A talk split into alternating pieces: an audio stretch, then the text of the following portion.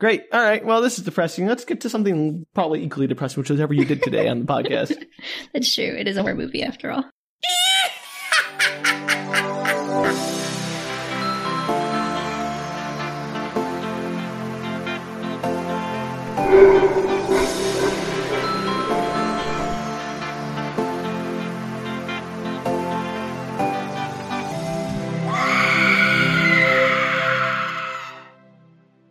everybody, and welcome to Spook Retorts, the final episode. I'm so scared it's ending. Ah! okay. This is the Spook Retorts podcast where we talk about Halloween inspired, scary inspired media that's weird that the other person has not experienced. I'm so scared to be so inexperienced, Danielle. Put me out of my fear. Um, I will do that with this week's episode. Yes, also, what are our names? oh, my name's Danielle. Nice to meet everybody. yeah, I'm saying I'm good to meet you. Apparently a little loopy today. Uh, well, Spook Retorts will do that, do you? And this is my this is my week, Sam. I get to share with you. I know, and I'm so excited to receive your blessed words of spooky media goodness. I am uh, pl- uh, pleased to hear that because we're doing something a li- not a little bit different, but just uh, we haven't done. I think we've only done maybe one other thing before that's kind of similar to this. Okay. And- selling it, Danielle, selling it. So we're doing the sequel to a movie, which is always iffy because then you have to explain the first movie. Um, great.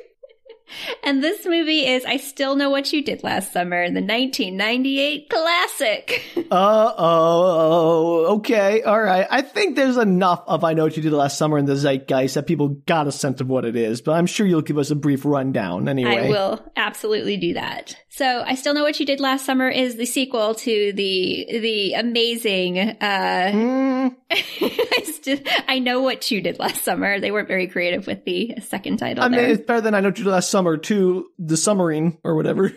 submarine. Yes, that's that was the actual first title. And then they changed it up. Electric Summer Lou. Summer Lou.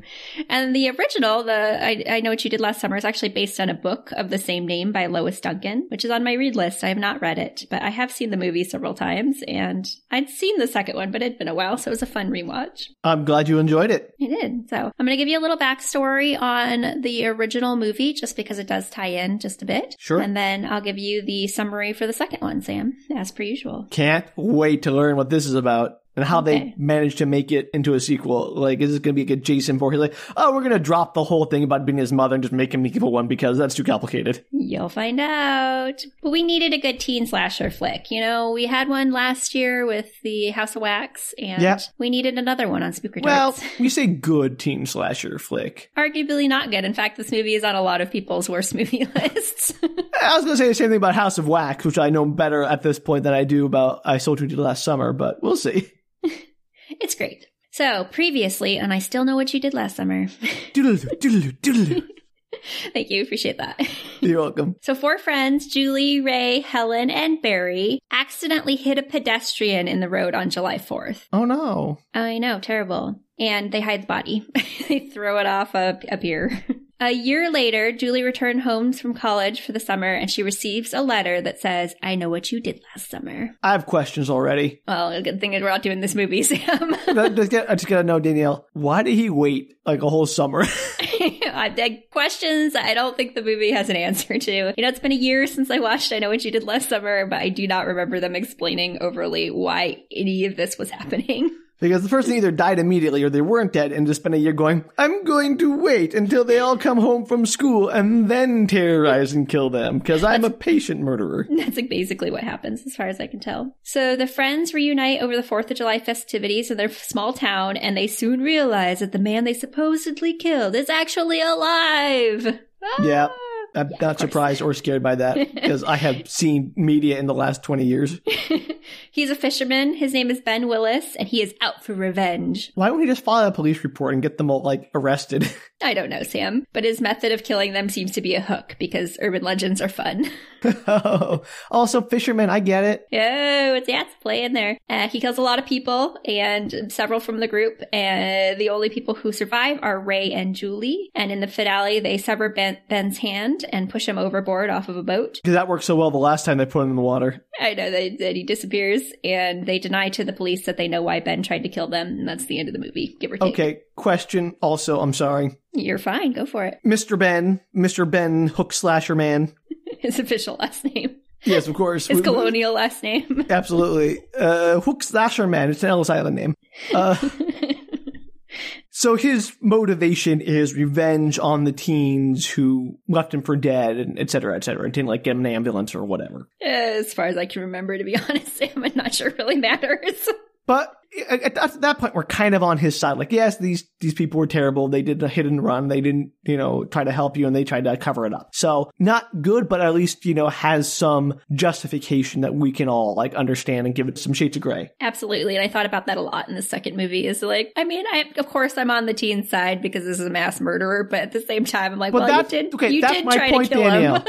if if he is killing other people who weren't involved in the hit and run, he no longer has any moral high ground. yes, he definitely kills people that are not involved in the hit and run. Why? I goes like, I, I'm really after these teens because they try to kill me. I just like killing anyway. So maybe the teens were good to kill him or hit him and, and try to kill him that way. Like maybe they were doing the world a favor. You're, you're basically on track for this whole second movie. Oh, okay, sorry, I didn't mean to get ahead of things.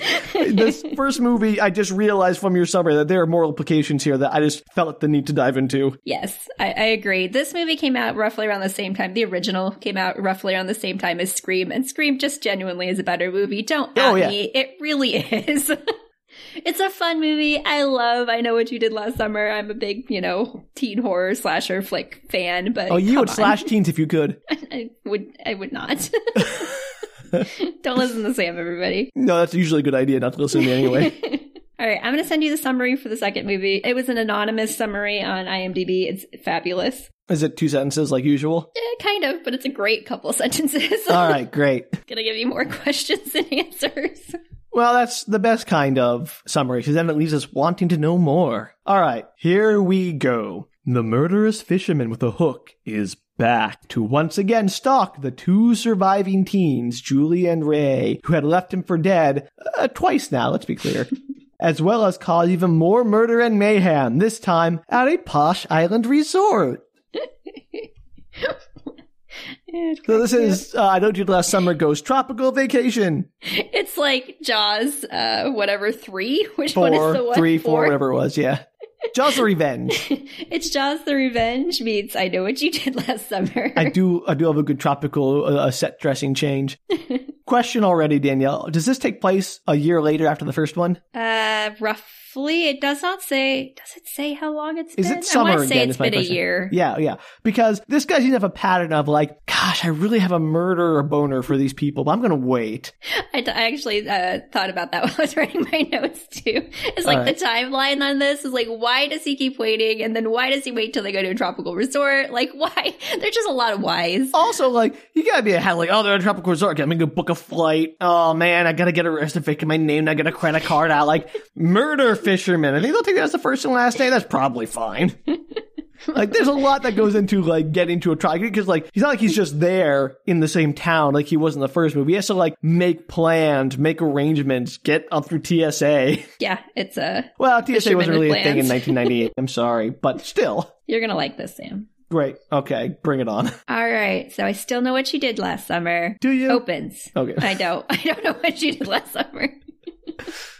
I've been I- I terrible in this probably movie. do. Like, like if I was, like, it feels like you're one of those teachers who's like, "All right, kids, tell me what you did last summer," and everyone's like, "I don't know." No, it's probably accurate. I don't remember either. I, d- I don't remember what you did last summer. Or maybe you do. uh, no, I barely remember what I did last summer. exactly. this is like. If, if this guy go up to me and say, I know what you did last time, I'm like, do you? Could you please tell me what I did last time? Because I have forgotten. My brain is mush. You're like, wait, was that the year that I murdered that guy, or was that the year before? Ah, I mean, I never, I thought we went to like, you know, Six Flags. Is that the same year? I don't, know, whatever. It's fine.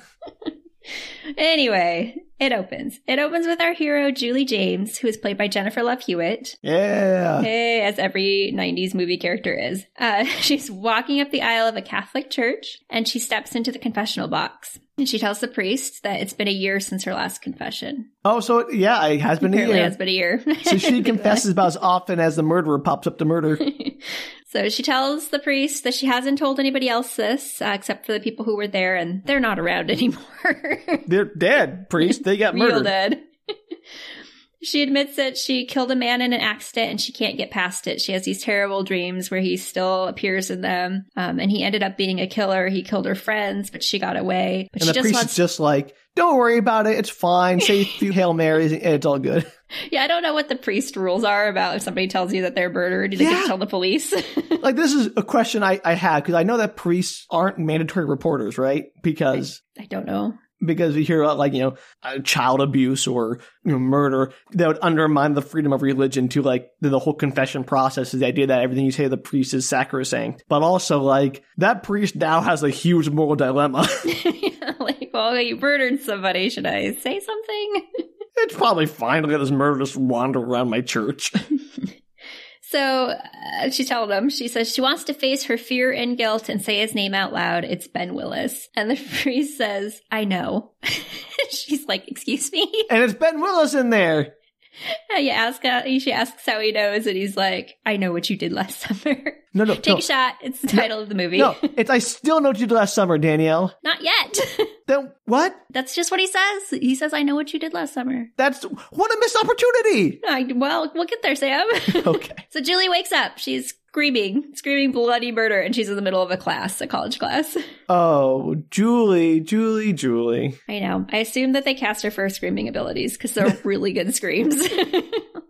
Uh, so she's super embarrassed and she probably needs more therapy than she's getting and she kind of just runs out of the classroom, grabs her stuff. is she getting any therapy Uh, not in this movie that you see. Okay, then she needs more, Danielle. Any any amount would be better than none. I mean, maybe she has some and we just don't get to see it, but she never mentions it. Oh, that, yeah. Oh, very effective then. So the other, so another student in class, his name is Will Benson. He's played by Matthew Settle, and he's her friend, quote unquote.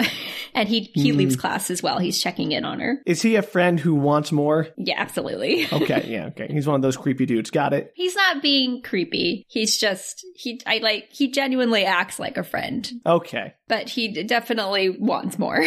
I'm just saying, conditional friendship is kind of a creepy guy's go-to move of like, I want to be your friend so I can get closer to you so we can have sex. Like, that's not a good motive for friendship. he seems like the kind of guy who like would be fine with being friends too. Okay. But he definitely like would prefer to be a boyfriend. All right. Well, at least he's okay with no. That's fine. As far as I know, they never really explored that dynamic, but I'm assuming. Oh, then why even bring it up? Because he's clearly into her, and it kind of right. comes into play later. All right. All right. But he's checking in on her, and she complains that it's the year anniversary, and she uh, Does can't he know? sleep. She's almost he. So it when in the original movie they told the police it was like a big deal. It was in the newspapers and stuff like that. But as far as they know, like as far as the general public knows, Mm-hmm. he was just a random killer that was trying to kill these teenagers. And that's They, what they told nobody knows police. the backstory about them Yeah. hitting this guy. Got it. And so, yeah, he knows about that because all her friends, you know, have heard that story before. Makes sense. She's failing her classes, just having obviously a really rough time. So they part ways after the little heart to heart. And Ray, who was in the original movie, played by Freddie Prinze Jr. Hey. Hey! Everyone's favorite Fred in Scooby Doo. That's true. That movie was perfectly cast. I have no complaints. And so he shows up. He's early. It's her boyfriend, and it's he's a fisherman who lives in the the city where she used to live, little small town that's So Freddie is a fisherman. the- yes, Freddie Prinze Jr. is a fisherman. Was he a fisherman before? He's like, after we murdered that fisherman, it really inspired me to take up fishing. Uh, is he a fisherman in the first movie, or are they in high school and they're going into college? I can't quite remember. I think they're Okay. in first year of college or something like that, and he wants to be a fisherman. Or All right, all right, because I think a lot funny if he's like, we murdered a fisherman, and to balance out the world, we need to have a fisherman replace him. I don't remember, Sam, to be honest. yes, I've seen that movie several times. No, I do remo- not remember what Ray's job was in the first movie. okay, I'm in my head now. He is balancing out. He's like, you know, evening out the karmic balance of the I- universe by. I think he was already doing fisherman stuff. It was just like a side job, or Okay, maybe his well- real. I don't know if he's going to college. Maybe Stop it's just his real ruining my my head canon, Daniel. Sorry. Anyway, he's clearly a little jealous of Will because, you know, he saw them kind of hug it out or whatever. And he is trying to convince Julie to go back to her small town for the 4th of July shindig weekend thing that they're doing, which is like a crab boil and croaker queen pageant. Like it's a big, big to do. You know that place all your trauma? Let's go back. Yeah, exactly. And yeah, she has all these murder memories from that the time Murder like two memories. years like from the time last year and which don't seem to affect him at all and he is not supportive of that. He's like you don't want to hang out with me. And she's like no i don't want to go back there. You come hang out here All right. I'm uh, calling it now. Fred is the real monster. I, oh, sorry. Ray is the real monster. it's terrible i'm just like come on ray like she doesn't want to go back to her small town which is the exact same weekend where all the murder happened Wow. Uh, what does she see in this guy? i don't know it's it's like mind-boggling now I'm on team what's his face from class. will Yeah, that guy. Yeah. He uh, pretty heavily guilts her and she she basically is like, No, come here, let's hang out. Like I'd love to spend time with you. I just like don't want to go back to this town. And he's just a terrible boyfriend and he leaves. Yeah, of course. Awful man. Uh, she's better off without him. I kind of agree. Leave him for Daphne. We're gonna combine two movies here, I can see. I mean, You could combine this movie with the uh, one where they go to the island. I was gonna say, I mean, you could easily see the like the mystery crew, the mystery incorporated, like they're in the van, they're traveling to some, you know, like whatever they do when they're just traveling, and they hit some guy and they like hide the body, and then the they get to the haunted house or whatever it is, and they're being stalked by this guy who's murdering them, but the thing is, just one of the fake ghosts from their mysteries, and they don't really realize it's the guy they hit a while ago. I have never in my life more wanted to see a mashup between I Know What You Did Last Summer and Scooby Doo. uh, God, you gotta think of the right title for it. I think, uh, I know what you Scooby Dooed last summer. okay, we'll work on that. We'll get back to you, listeners. Probably in like 20 minutes, Sam will just shout out a random title. Maybe, I don't know. This was this is hard. I don't think I can get better than that. Uh, so that night, Julie's being angsty at home and she hears a noise, of course, because this movie is just all about like creepy noises. Is there, again, I'm, I'm going to derail this again immediately, Danielle. I'm sorry. it's fine, go for it. Is there an auditory based horror movie? Like, I know there is The Quiet Place, Which is non auditory. that Which they is like the a lot of opposite. But like creepy sounds are everywhere in that movie, I assume. Uh, sound, but not mu- kind of. They use a lot of silence. They use silence for Right. emphasis. Okay, I was to say, is there a movie that's like, oh, it's the sound that kills you, and it's like, you know, this whole, like, the, like it's almost entirely dark, the movie, you don't see much, but all about like the spooky noises. Uh, isn't there one about like a blind person? See, Danielle, this is why I'm asking you. You're the expert. I feel like there's a movie about a blind person that lives in a house. I don't think I've seen it. Who hears stuff, so it's all like based on sound. Okay. I don't See? know how much they play it up in the movie. That sounds cool. I'm just putting that out there. That sounds cool. If it was, if it didn't exist already, I think that'd be a cool concept. That is a cool concept. So in this case, though, she has all of her senses available to her, and she takes this big old knife out of her bedside drawer. I appreciate her being prepared. yeah, well, I would be too, I guess, if you were stalked by a murderous killer. Yeah, absolutely. And so it's it's it's a classic, like shadows running behind her as she's like walking through the house, where she doesn't turn on any of the lights because I don't know. Why didn't you turn on the lights? I mean, Not every horror movie ever, Sam. I mean, I just want to see a horror movie. Uh, gosh, I'm sorry. We're going right down the rabbit hole again, but I want to see a horror movie where the characters are not morons. They're like, they hear a noise and they go like, Alexa, turn on the lights. And all the lights are on like, oh, there's a guy in the corner. Uh, Boo. good to know. he's like, I don't want to like the guy. He's like, he's like hunched up in the corner, like the lights go on. He's like, uh, be funny. uh, just, just like gets on a window, like tries to hide. The guy thinks he's safe because the light switch is on the other side of the room. exactly, exactly. Like, I forgot about voice activation. Like it's a modern, like it's all the '90s tropes. He's like, "You are all alone," and then pulls out their cell phone and calls the police. Like, oh, I forgot about those. yeah, there are no cell phones in this movie, so that's fun. yeah, and I'm just saying, I want that like '90s movie. Like, I want like a killer who's like cryogenically frozen from the '90s and tries to use those same techniques in a modern era and just fails spectacularly. That's basically a Jason movie. Well, I don't know. Jason actually did pretty well. Or Droughts because he's just a killing machine. It could also be a vampire movie. Yeah, but like they keep up with the times is the problem. Not if see. you like lived in some like godforsaken place and then you showed up in like modern day. But I don't want to be like a, a supernatural monster. I just want to be like a guy who's like the Zodiac killer or something, trying to use their techniques from like instead of sending the police letters, he sends them a flash drive. But he doesn't know anything about flash drives, so he gives all like computer files on. They're like, oh, it's this guy. That'd be a short movie. It'd be a funny movie. anyway, Sam. Sorry. All right. So the wandering through the house, there's no lights, but don't worry, it's just Carla, her best friend in her house, stealing her clothes. Best friend. She's got great taste in boyfriend slash friends. her friend is like, "Oh, I thought you were out of town this weekend because she thought she was going away for the Fourth of July weekend." So she How does apparently, that like, make it okay? her Like- house to steal her stuff. so I just been breaking into your house to steal your clothing, and I thought you weren't here, so it would be okay. yeah, crazy. So her best friend is played by Brandy. This movie is just like classic '90s icons. Wow. Okay. And she convinces her to go out dancing that night at the bar that she works at. Oh, I know I just broke into your house to your clothes. Hey, let's go out dancing. I think it's just like a thing. She's they borrow each other's clothes, but yeah, it is weird that she's in her closet. So at back at the club, she finally talks her into it. Carla's boyfriend Ty is there, and he is played. I'm sorry, I don't know how to pronounce his name. Mekhi Phifer, I believe. I believe it's Michelle Pfeiffer, Daniel. Danielle. is not Michelle Pfeiffer. M E K H I, Mekhi Phifer. Okay. And it turns out that Carla also invited Will, since she's definitely rooting for him instead of Ray. I don't blame her. I, I like her a lot better now. Give them the choice. So while they're dancing, Julie catches sight of this guy in a long raincoat with the hood up, stalking the balcony. And this is the same exact look that the fisherman was using in the first movie. Okay, I gotta stop you right there, Danielle. This is Sam's derailment hour, apparently, because Apparently. I, I this is just me pitching ideas that I think are funny for the entire episode. I'm going to apologize to everyone in advance, but I want to see the scene where that guy in a raincoat goes up to the bouncer and is like, "Yeah, I got to get in there," and the bouncer's like, uh, "Get in the line." He's like, "No, I'm on the list." He's like, "Can we check what's your name?" Uh, murderous fisherman guy. Like, I don't see you on the list. Oh, no, there you are. All right, go on in. I know. Let I, me get uh, into the club. I, I think about that a lot when bad guys show up in horror movies and you're like, how did they get in there? And then they're like down on the other floor. You're like, how did they get down there? I don't even care about like the magical tr- transportation they all seem to have. I just want to know like how do you, I just want to see him interacting with the bouncer, like trying to like yeah, I gotta get go, into go, the and he go up the stairs like bumping into people like oh, I'm sorry, excuse me, just gotta get the 3D medicine up on the balcony. Oh, no, pardon me.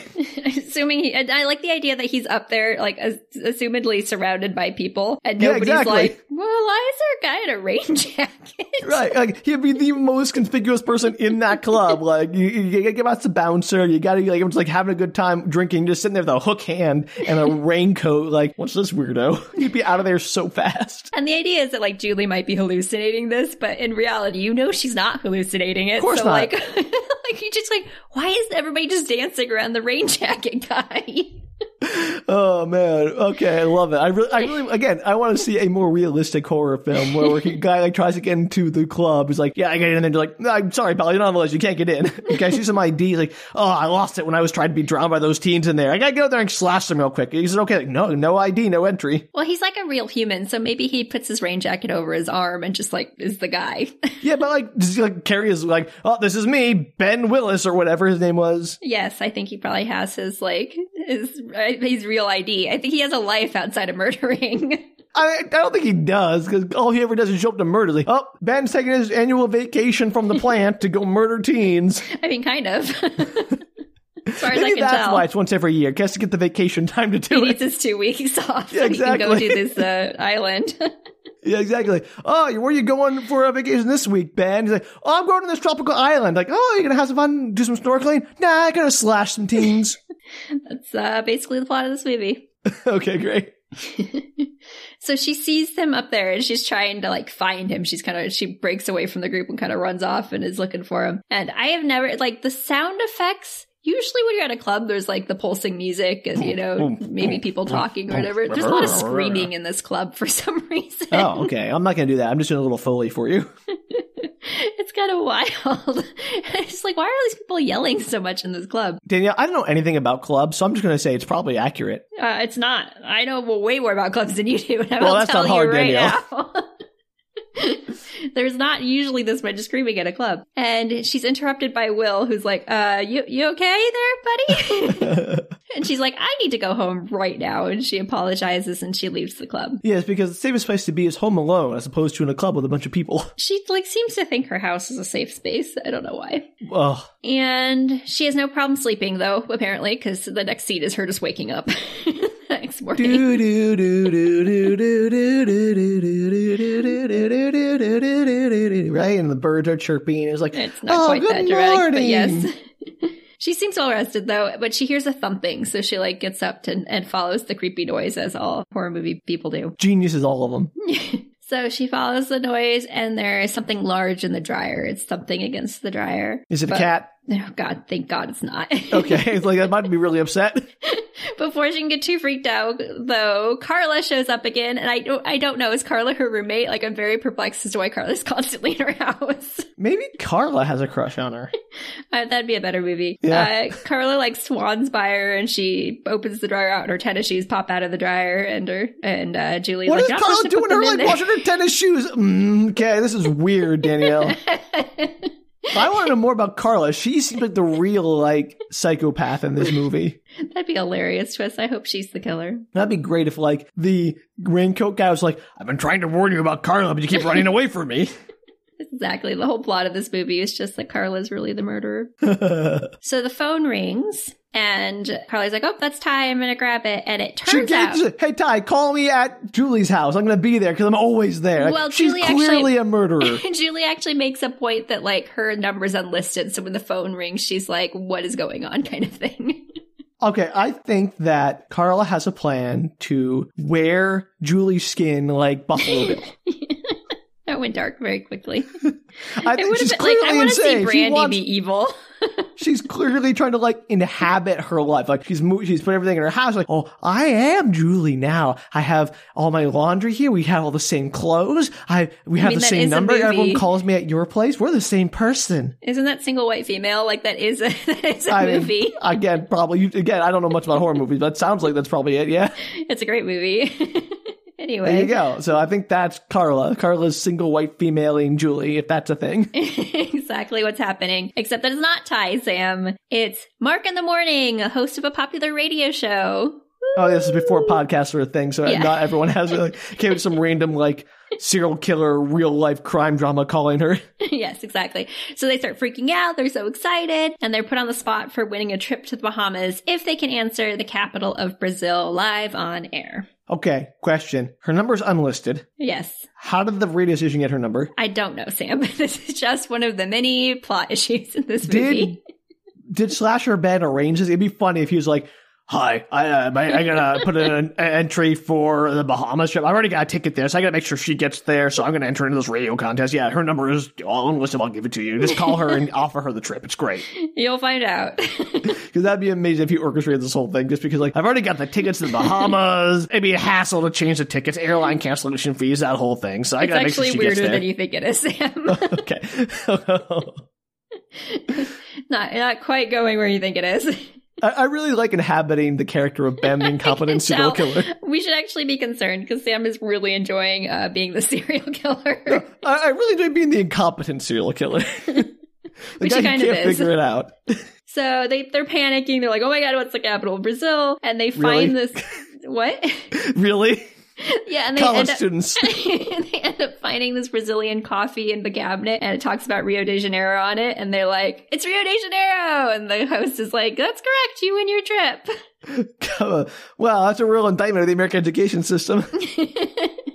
so Carla has apparently won four tickets, and they're apparently for that weekend, which is wild.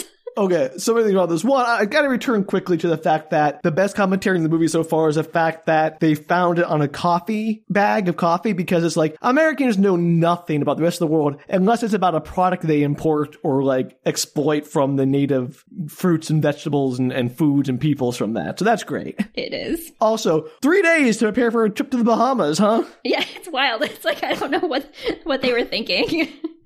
I, I bet Ben's like, ah, I waited till the last. I'm such a procrastinator. I always put off getting them to the island. I should have you know, set this whole thing up months ago, but you know how it is. You're like, I'll get to it later, and then later never comes. That's exactly what happened, but they won the strip and now they're fine. okay, great. Oh, that worked out. And I can And go had no slashing on the plans. Like I always wanted. and they had, I guess, uh, passports and it's it's fine. Sam, everything worked out. I mean, Ben plans ahead, I guess. So Julie invites Ray. She calls him up. He's at work. That's a mistake. and he is mad at her because she would go to the Bahamas with her friends that weekend, but not home. I'm like, Ray. Ray, it's the freaking Bahamas. Also, she wasn't like attacked by a serial killer in the Bahamas yet. and her like best friends died a year ago at the 4th of July parade. like she doesn't want to go home, buddy. just don't invite Ray. Say, hey, Ray, you suck. I'm going with Will, Carla, and Ty. So yeah, she has to once again explain to him that it's not him, it's the place, because he's like, oh, you just don't want to hang out with me. Actually, at this point, I kind of don't. You're like, you're right. You're right, Ray. Let's let's break up. And he tells her he's in the middle of a big run on his boat, his fish run, and he can't make it, but he'll try. And if he doesn't make it, just to go without him. That's like, don't tickets have to have names attached to them? Or just like, again, before airport security went insane? Uh, maybe before airport security went insane. I have no idea. I was barely I alive. Uh, Maybe they put his name down and then they switch it. I don't know. Maybe you could just do that on the fly. I don't know the answer to that question. All right. Well, that's crazy, but go on. So he hangs up the phone and his coworker who like listened to the whole thing is like, dude, what's your problem? Work's not that Yes! busy. She's asking you to go to the Bahamas. Like, I'll drive up with you and visit my friends in the city and we'll like, let's just go tonight. What are you even thinking? He's like, yeah, I guess I'm being stupid. And this is what I've been thinking. And he pulls out this giant engagement ring. So No. yeah, he was just a huge jerk to the girl that he wants apparently to propose to. Ray sucks.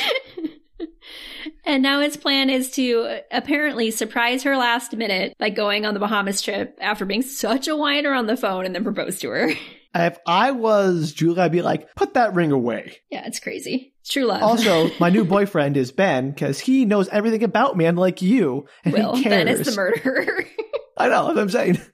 She's like, Ben and I fell in love. He was trying to stab me, but then we looked in each other's eyes and I realized no one gets me like Ben. He knows all the things I love, all the things I hate. He knows my deepest fears. He just gets me. and I'm okay with the like 40 year age gap. Look, I'm not here to judge. It's just a number.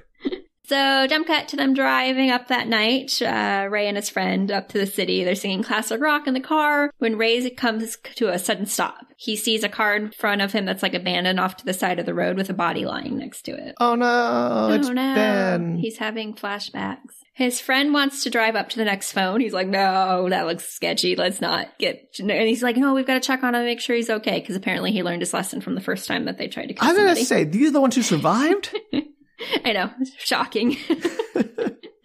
so Dave waits in the car. He's all super freaked out. And Ray goes up to him and is like checking. He's like, you know, you're alive. Hey, buddy. And he turns the body over and it turns out it's a mannequin, Sam. a living mannequin that's gonna stab him? Yes, this plot is actually uh, that Chucky movie. no, what's the movie with None of the uh, living mannequins? I don't know. a- it's a comedy, Sam, where the mannequin comes to life and the guy falls in love with her. oh, Lars and the real girl. No, Well, I think not- it's the actually called the mannequin mannequin. Oh. it's like Kim Cattrall or whatever in it. Oh, okay. Because Lars the Real the mannequin doesn't come to life. It's like but an like, 80s movie or something. that's a lot of mannequin, man follow mannequin movies we're talking Yeah, about it's impressive that it took us that long to get to in, like that was like eight different mannequin movies we threw out. Anyway, Wild. it's mannequin. and he immediately is like, "Oh my god, Dave!" And he like turns to look at his friend. He's like, "Dave!" But it's too late because Hookman is there. Ben Willis is there with his killing hook attached to his hand, and poor Dave is pulled out of the car and left for dead on the road. Why does he kill Dave instead of just killing Ray, his target? Okay, dude, does Hookman dude like kills everybody but the actual target, Sam? Look, I would understand if maybe like he's trying to torture them by like killing everyone they love, but like that doesn't seem like his his motivation. He seems to be like, you cry, you left me for dead. I'm going to kill you now. Yeah, like spoiler, halfway through this movie, like nobody had died that was a main character, and I actually paused it to see how much time was left because I was like, how have we gotten this far and he's only killed people that are not related to the main cast? See, okay, I, I, I'm uh, going to revise my assessment. I do not need to make the incompetent serial killer movie because this one already exists and is So one. wild.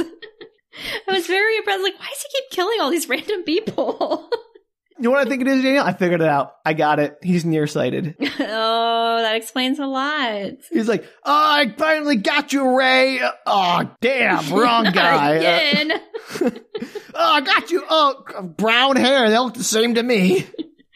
So that's exactly what must be happening behind the scenes. We just don't see it. Uh, clearly, he's just like, if only I, I had an optometrist appointment, but I blew it off. I want to go to the Bahamas. I got this whole thing planned. I should have gone and got my glasses updated. Ah, you know, procrastinator. That's, uh, but yeah, that's exactly what's happening. Uh, we just, it's in the, uh, extended edition for the director's cut. The, the, the Snyder cut of I don't do the last summer, or still do the last summer. So anyway, Hookman steals the car and drives off. And for some reason. I love that. He's just like, oh, I killed your friend, and I'm taking your car. And it gets you. better because Freddie Prinze Jr. Ray is like running down the middle of the road, uh, like after the car. I don't. I guess There's maybe. another car. I know, but he's like running and he does like the weirdest run I've ever seen because his hands are like splayed out and he's like kind of like waving his hands back and forth as he runs. It's not like a normal run like you would if you oh. were actually trying to catch up with the car. But a semi like comes around the corner and almost hits him and Ray dives and he falls off the side of like the, the road and down a hill and it's clearly the like semi truck does not stop.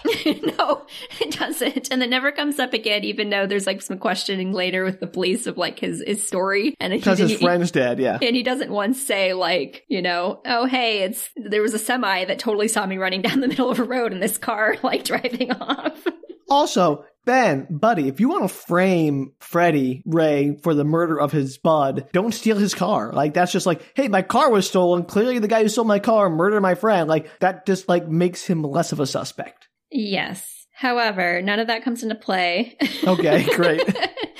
so the next morning, Julie and Carla are waiting for their ride, and Ray still hasn't shown up. She's left him a couple messages. She was kind of hoping he was just going to show up last minute, but he's, of course, not there. But luckily, Carla has invited Will. I good, good. Will and Julie sitting under a palm tree Exactly. in the sand cave. I, I lost the rhythm. Doesn't matter. so he pulls up with Ty, and how awkward would it have been if Ray had actually showed up like he was supposed to? And you're like, just kidding, Ray, you don't get to go to the Bahamas. That'd be a Will, Ray. Oh, you know what? Oh, oh, oh, this makes sense, Danielle. I figured it out. All right, all right. Carla is in on it with Ben because uh-huh. Ben wants to murder at least Ray, but probably, you know, Julie too. And Carla's like, well, I really don't want Julie to die, but if we get rid of Ray, it really opens a door for Will. Exactly what's going on. Just an elaborate scheme. yeah, yeah. It's like an elaborate Three's Company style shenanigans about like trying to set up. murder. Yeah, exactly. All right. So anyway, flash forward, you know, through the travel, they get to the Bahamas and they have to take a boat onto this island, which is a secluded paradise, of course. So I, I really want to, I want to follow Ben's journey, like on the airplane, like they're pulling the cart by. Anything for you, sir? Oh, a ginger ale, please. I get tummy troubles on the airplane. I get He's on the boat, like, yeah, you, you sure you want to wear that giant raincoat? It's like, you know, 90 degrees and humid here in the Bahamas. Like, oh, no, it's, it's part of the thing. No, I got very sensitive skin. Yes, like they don't talk anything about how he gets over there, but there you have it. That'd be amazing. I, gosh, man, horror movies would be so much better if you just like followed the killer around the whole time. You got to see like them, like Jason running from tree to tree, like, hide behind a tree. No one here. Next tree. Okay, gotta get behind the teens. That would be a good movie. I would watch that. Yeah, there you go. So they're immediately met by this guy named Derek who has this like fake Jamaican accent. He's actually just Oof. like a United States citizen probably because he's he definitely has like an American accent. And he's uh the fake Jamaican accent guy who's like, Oh, I'm here to serve you during your duration of your stay and he like follows him up to the hotel. And okay. before they can get into the hotel, they are interrupted by none other than Jack Black with dreads. Whoa. it's a great character. So Jack Black, his name is Titus in this movie, and he's offering them the finest weed on the island if they're interested. Oh, okay. Well, good to see he's playing to type. They turn him down and he rushes off to go hit on some, you know, bikini clad lady. And they Lady. Get, lady. They get to their slightly creepy hotel. It's all like dark wood. And Carla rings the bell that's on the desk like 15 billion times. I was like, Carla, I would kill you if I were the customer service rep. Absolutely. Like, stop ringing the bell. The real so murder rude. is rudeness. A maid like walks through and completely ignores them. They try to get her attention. She's like, yeah, I'm not having that. And the I would too if I like learned some manners. And the clerk finally shows up and he's super surly and he like puts his hand on hers to stop her from ringing the bell. And I've never been more on the side of the clerk. like, and he's clearly just a jerk, but like I kind of was with him. I was like, yeah, she needs to stop pushing the bell. I mean, two jerks don't make it right. It's crazy. There's also this really mean Doberman that barks at them, but is never seen again in the movie, which seemed like an odd choice. He senses the evil within them. It's crazy. So the clerk looks up their reservation and, you know, they have little snide comments and the clerk looks up at their reservation and says in surprise, Oh, you're in 201 and 202. And they're like, Yeah, The there- there's something wrong with that. And the answer, of course, is no, of course not. You know, they're Yeah, just, yeah. Are, there are, there are bridal suites, I think is what he says. Oh, ooh. I know. And so the, uh, Carla's like, Yeah, there's suites. Let's go. They sound pretty sweet to me. no, I see what you did there. Mm, I really should shouldn't have. So he lets them know that their that their marginally trained off-season staff of five will be attending to their every need. I like this guy. He might be surly, but he's honest. it was a funny phrase. And the the four of them were like, uh, off season? And he's they're like, Yep, the fourth of July weekend is basically our winter, so the clouds roll in like clockwork. This is this is storm season. It starts like today.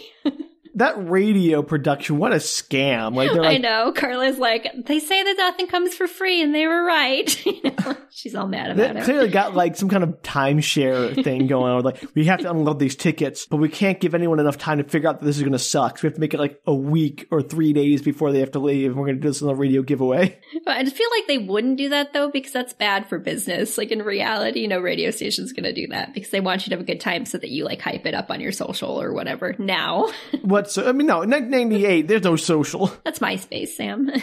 I don't think anyone like talking about their vacations on MySpace. I don't know, Sam. I don't. I was never on MySpace. I don't know either. Anyway, storms are coming. It's it's an issue. But now apparently they have the entire island to themselves because literally like it's packed when they get there. There's people everywhere and hanging out. They're and all just leaving? full. And apparently they're all leaving that day. All right, crazy. sure. So it's literally, as far as I can tell, like not a single person stays, which just seems uh, inconceivable. So it's just the staff and them. Well, and a murderer who apparently snuck onto the island without being noticed by this staff that has literally no one else to attend to. but not yet. And so the porter helps him to the room, and the porter is played by Bill Cobbs, which is a great little character for him. Okay. if you saw him, you'd recognize him. If you look him up, you'd be like, "Oh, Bill Cobbs, he's in everything." Sure. And so he has he has their bags, and he's like, "Oh, 201 and 202, these rooms aren't used much." And they're like, "Oh, is, is there a reason?" He's like, "Oh, no, no reason." All right. You guys Yeah. gotta either put up or shut up about this room. Also, if there's no one else in the hotel, why, like, what a Stigman 201 202, the evil rooms, and Oh, there's yeah, no one else wild. here. But we'll just put them there anyway. There's a scene later where, like, I, I'll, I'll get to it, where I don't understand what's going on because there's nobody else in the hotel, but they're acting like it's full. I'm like? Exactly. And he's like, oh, no, no reason. We just don't see many young couples in them. And they were like, oh, well, you know, we won a competition by guessing the capital of Brazil. And he's like, well, good job. Here you go. Here's your bags. Have a great trip. And Capital Brazil. Way to go, geniuses. you know, so Carla backs out of their their shared room deal because she was going to share with Julie, and she goes with Ty, of course, Of leaving, course. Like, leaving Will and Julie. Why would you not do that? I know. So meanwhile, Ray is in the hospital, and apparently he told the cops everything that happened. But given that the guy had a hook on his hand and a BMW, the detective thinks his head trauma is making him a little loopy, and it was just a car accident. But where's the car? I don't know the answer to that, Sam. Maybe they found the car later. It's unclear. All right, detective doesn't even check. Um, maybe the other car was there. So anyway, apparently Ray overhears all this because he runs for it. He climbs out the hospital window. Why? Uh, I, I don't know. Maybe he feels like he's going to be arrested. I don't have the answer to that question. I mean, arrested, sure, but you're gonna be like arrested for what? Having a car accident? I think he's trying to go find Julie and them. Like he doesn't feel like the cops are going to do anything. Okay, yeah, let me go to the Bahamas somehow. Yes, uh, that's exactly what's going to happen, Sam. I don't understand how, again, maybe this is just a modern era problem, but like, everyone just seems to be able to get anywhere they want to with no problem. I actually do not understand Ray's little uh, trip during this. You'll see what, what happens. that I'm just like, what is going on? Maybe he and, uh, the Jaws shark from Jaws the Revenge, He's like, basically the shark. he As far as I rides a tell. shark or something. They, they like team up. So anyway, that's what's happening on uh, back in the mainland, and the hotel in the Bahamas is super deserted, and they end up in this empty bar with a very surly bartender named Nancy. Apparently, the entire staff is just rude. Yeah, like, like, this is a resort, right? If I was a bartender, I wouldn't be rude to the literally the only people on the island who can tip me. I know it's bizarre. Like I don't understand this whole staff except for Estes, which is the name of the the porter from earlier. Like everybody else is super rude. Man, wow. I know, it's weird. So they're partying, you know, having a good time, all four of them. And there's a karaoke machine, which Carla talks Julie into doing. And she picks for her the song I Will Survive. Oh, I know. And she's like, uh, I know. She's like, ah, I see what you did there. Like she even kind of plays it up. So as she's singing, everybody's kind of laughing. And she looks over at the lyrics, and the lyrics on the screen change to, I still know what you did last summer. If this isn't another dream, then I really gotta give props to Ben for Not his another amazing. dream. Nobody sees it for her. And she's like, Did you see the screen? And they're all like, What are you talking about? Because they were all laughing, you know? And so he's hacked the karaoke machine. Yeah, I was gonna say, like I was gonna say, like this is the '90s. This is not like an internet connected karaoke machine, probably. Like, what's he doing? Like he's like in the basement, like, ah, I'm into the mainframe. I was just like, I was laughing. I was like, well, how did he get into that? How did he know she was going to sing, I assume that song, and that like when she was gonna, that she was even going to use the karaoke machine? He he's just like I bet he's just sitting in the basement like wait like to use the pinball machine. I'm gonna make it so the high score says I, I still don't do the last number she's a karaoke I get this up like this whole thing planned. I've been working for months here. I've been writing scripts and code in the basement. I get every piece of equipment the scoreboards for the darts for everything else. It's, it's all ready if they try to watch TV I'm gonna make it happen. You just wait. It's just crazy. I was like blown away. See this is oh my gosh this movie sounds like it's hilarious but it sounds like it'd be a much better movie if we just followed ben around like on his journey of like prepping things up getting into the nightclub coming to the bahamas setting up all his little traps. Like this sounds like a way more interesting movie from his perspective. it'd be a great companion piece to this movie. Because he, he like kills ray the day before they all go to the bahamas. So he has to get there on the plane like the same flight that julie's on presumably because i don't know how many flights go to this particular island at the same time if he was just you know stealing a car from Ray. He's like he has like a whole lot of time between that and getting to the island. He's not like there months before her waiting. Yeah, the timing is, is questionable. Oh, man, I really want to see his journey. Anyway, so uh, she's freaked out by the karaoke machine. She runs off. She runs back to her room, and as she runs into her room, she sees a card on the table with her name on it, and she's freaking out, as you might. Like what kind be. of card? Just, Just like, like a, a, white card that says Julie. Like oh, okay. I thought it was like a playing card, maybe, or something. No, like an envelope card. And she slowly walks towards it, opens it up, and pulls the card outside. And the inside of the card reads surprise with an exclamation point. Oh. And she reads it just as Will with a bouquet of roses shows up behind her and she like screams her bloody murder scream again. Will, buddy, she has trauma. and she just ran out of the karaoke room and you're like, I think I'll follow her and give her some roses.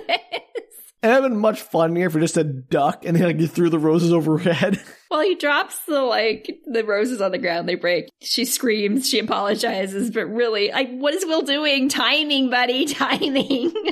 Uh, Will, I was rooting for you kind of, but, th- oh, but this gosh. sort of aggressive, I'm going to make her love me move is not endearing you to me. I think it's the most aggressive he really gets because he immediately apologizes and then he's like, I'm so sorry. Like, bad timing. I will go, I'm going to go take a walk, give you some time. Like, he hands her one Where of did his. he get the roses? I'm sorry. I don't know. I have no idea, Sam. I didn't even think of that because like this island is like a ba- like they, they shut it down for the off season. So like they have like their flower shop stocked daily with fresh roses for all of four people who are on the island. But everything else is open, so why not?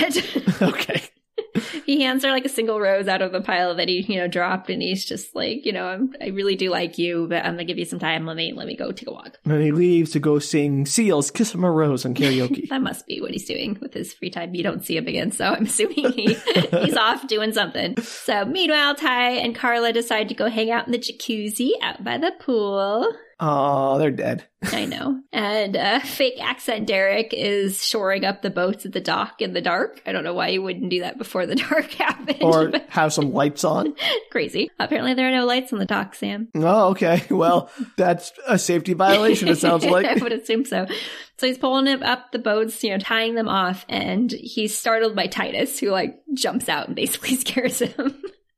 Jack Black being the Jack Blackiest. he. Aww he invites him to a party on the mainland and he's like, nah, man, like, I'm tired. I'm gonna go home. And he, Titus wanders off. So Derek of course. So wait, why is Titus wandering on this abandoned island inviting people to parties and trying to sell them weed? Because it's where he lives. I don't think he leaves. He seems like oh. he's he just lives there. My understanding was the island was just the resort. I didn't know there was like actually like a community on no, I think there I think it's pretty much just the resort. You don't see ever see any more of the island, but I don't think he lives anywhere else. I think he's just maybe he lives there by himself for a couple of months. I don't know. It seems like maybe this is the staff that doesn't go off the island. Okay. Just, but Titus is not. He's just there It's like, oh yeah, it's Titus. He just hangs around all the time. He's like our mascot. He kind of is, yeah. He just okay. has that vibe of like he doesn't have anywhere else to go. All right. Well, I could be yeah, wrong. Way more know? interesting character than Julie. Yes, I love Titus, but unfortunately, you don't see a whole ton of him. So he, the guy declines, Derek declines, and Titus just kind of wanders off the dock. And Derek, of course, is, there's like a rope that's kind of near his foot, and it promptly sort of like somehow circles around his foot and then pulls him into the, the water. Yep, he's dead. Which I think is hilarious because the guy doesn't kill him in the water. He like comes back, he tried to like pull himself back up on the dock, and then of course the raincoat guy shows up and like instantly stabs him with the hook. You're just like, so Why? just for fun, he pulled him into the water. Also, why kill Derek? Derek was not going to interfere with your plans. He was about to go home, leaving I- those two teens in the hot tub alone, who aren't even your targets to begin with. Why anybody dies in this movie, I cannot tell you. I just, I want to understand Ben so bad. I want to know what his motivation, what's his, pl- like, maybe he has this huge elaborate, like, Rube Goldbergian-esque plan of like, if I kill Derek, then, then I kill these two guys, that'll cause Julie to be here where I can drop the anvil on her head and then the rocket boots will go off and like, I actually assume that's the case. I think he's like low key trying to terrorize the four of them. And so his plan is to. but like, why terrorize Carla and Ty? They're not involved in any of the shenanigans from before. Because they're involved with Julie. I don't know, Sam. That's my point. It's like I understand trying to terrorize Julie and Ray by killing their friends and family. I, I don't think it's necessarily the, the motivation I would buy for this guy, but I understand what he's doing because it's not like they killed his family and made him suffer. They, they try to kill him so he would be returning the favor. I assume they're killing the others because they're attached to Julie and he just wants to screw with Julie. Okay, but Derek is not. No, but he uses Derek's body in just a few minutes. okay, so maybe he's just like having fun. maybe he's out of mannequins. I guess. He is, like I said, instantaneously murdered as soon as he tries to get back up on the dock. And Titus thinks he hears something, but he's also as high as a kite. So he just kind of like looks and is like, eh, it's fine, and wanders Yeah, that- off. That tracks. So Ray, meanwhile, is trying to get a hold of the hotel. He's on a payphone. Remember the good old times with payphones? Uh, no. But Yes. he's having no luck because apparently nobody works at this hotel, so the phone is just ringing in the lobby and ringing Also- and ringing and ringing. Can payphones make international calls? I've never tried, but that seems like it would be He hard. asks for an international operator, so there must have been a way. okay, Maybe it's well, just more money. shows what I know. Yeah, so Maybe he's a phone phreaker. Like everyone in this movie is secretly a mega hacker. might be it. So meanwhile, the maid is going from room to room to get linens, which is weird because she keeps knocking on the doors, but we've established no that there there. is nobody there. Like, why even bother changing the bed? You strip the beds and leave them bare and, you know, clean all the linens and, and put them in the linen closet until someone shows up. Yeah, it's super weird. So she's like knocking on the door, room service, and you're like, Do I have to fly nobody this there." resort and take over management of this hotel myself to make it make sense? So I literally will don't do know. that. Fly me out to the Bahamas, please. So she pulls out the linens from one of the rooms and like it's all very this is filmed very dark. Like everything in this hotel is just very like dark brown woods and no lights. So she's she pulls the linens out of this room, she sticks them in her basket, and then she goes and knocks on the next door, you know, room service. As she's like knocking on the door, she puts her pulls her hands away and she looks down and she realizes they're covered in blood. And she's like, What the heck? And she looks back over at her linens and like pulls them apart and they're also covered in blood. So apparently she somehow took linens out of her room and did not realize they were covered in blood. Okay, wow. How do you She's pull on autopilot, off? I guess. Like, where were they already in a pile when you got them? Like they were just piled up on the bed already. You just grabbed them and stuck them. Even like, though there's how- no one else in the hotel, like, how those linens get piled up in a ball? I don't know, ghosts. it's just like at the weirdest like series of events. I was like, none of that would happen. No. anyway, so she's like looking down at the linens, like, oh my god, what is going on here? And it doesn't really matter because the door she had just knocked down now slowly opens, and the hook man is standing there, and he kind of pops out of the closed door and hooks her, drags her down the hallway. So that's two innocent, uninvolved hotel staff this guy has murdered for seemingly no reason. Yes, and my notes literally say why he's killing the staff is a real question. Like, and he's going through a lot of effort. Like, how did he get from the dock to the room to set this whole elaborate charade about the bloody linen? Like, I'll make the linens bloody, but you won't notice until she gets to this room when I'll pop out and, and get why her. are they bloody? Did he kill somebody in the room? Like, like what? he clearly took the other guy's body, Derek, and like rubbed it on the linen to make them blood. He's like, ah, Did he like that's why I need his Derek. body up? Did, is that where he slept for the night? Maybe that's where the hook man was staying. So he was just bloody because he laid down on the bed. Okay. How do you get into, I just so many questions, Danielle. But back in the jacuzzi, Carla interrupts the making out to try and find her hair tie, which is missing. And Ty then like talks her into it again. And then they're interrupted immediately Priorities. by Titus. Titus, My dude, go away. Yeah, he's just interrupting for kicks. And I don't know how they didn't notice that he got into the pool next to the jacuzzi because he just literally just like pops up and is like, hey! Man, that's a bummer. I know, it's so funny. So he disappears. He like swims off. He's like, okay, I'll leave you two lovebirds alone. And he swims off and they start making out again. And then they are immediately interrupted by Will.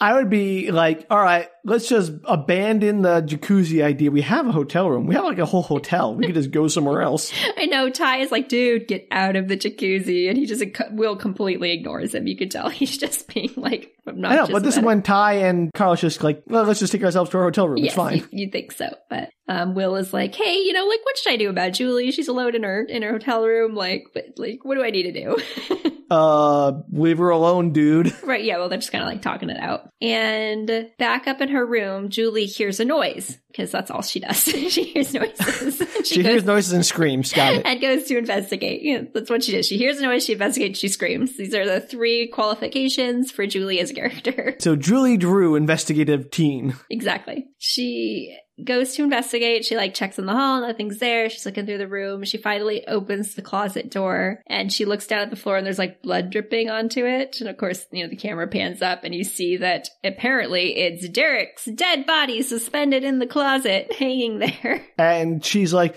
Oh, somebody I don't know is dead. yeah, well, she saw Derek earlier. She met him. I know she knows in. who he is. Like, she's like, I have no emotional connection to him. Yeah, but you did see a dead body and it's very dramatic. She screams. of course she does. I was going to say that, yeah. And then she runs off to find her friends, who apparently she knows are at the pool. And uh, at, she gets the hotel clerk and pulls them all into her room. But of course, the body's gone by the time she gets back. It's gone. So is the blood. It's magic. and speaking as someone who has bled on things before, because I'm not necessarily the most graceful person, uh, blood doesn't come out easy. it's just on the wooden floor. He just wiped it up. oh, it's a wooden floor. Okay. I thought it was in the closet. Like, what about all the clothes and other stuff in the closet? No, it's just like, I mean, there's nothing on the floor, but you think there probably would be blood on other stuff in the closet if you yeah. managed to hang up a body from the ceiling. I don't know. Weird. Uh, nobody believes her, which is actually a weirder scenario. Like, not a single person believes her. Okay, but also, again, I want to see Ben set up and then tear down. Like, he's like hiding in the other closet, like, well, she's gonna open the door, she's gonna open the door, she opens the door, she screams, ah, I got her! And she runs like, okay, I got it, go get the button. He's like running up down the hallway as like Julie's coming back with the people.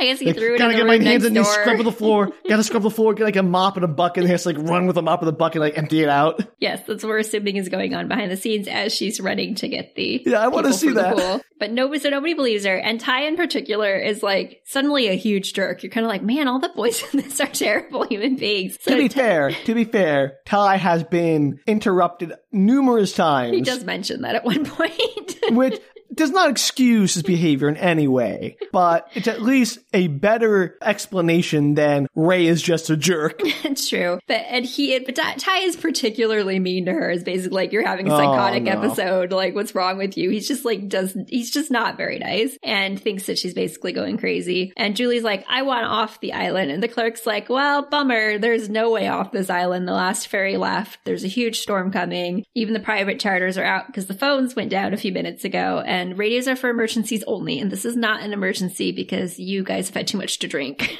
and you're just imagining dead bodies. I can't wait to see how Ray gets on the island. He's going to parachute on. That'd be amazing. yes. Uh, maybe he does like the surfing thing that uh, James Bond did in that one movie. Oh, okay. So basically, he's like, we just have to batten down the hatches, ride this out, and there's a storm shelter if it gets bad. Like, that's what we're doing, and sucks to be you. You know how to solve this problem, Danielle? How? Everyone just sticks together. Yes. Which they try for about two seconds. You'll see. and then Julie hears the noise, wanders off, screams, and yeah, of course. Uh, kind of, basically. So meanwhile, the porter, Estes, is up in his apartment. And apparently, this is where the movie starts to like go crazy. Oh, um, this is where it starts to go crazy. it just gets like progressively weirder from here because there's no reason for this. He's apparently a voodoo practitioner. Oh, okay. Didn't see that coming, did you? No, does not sound particularly culturally sensitive.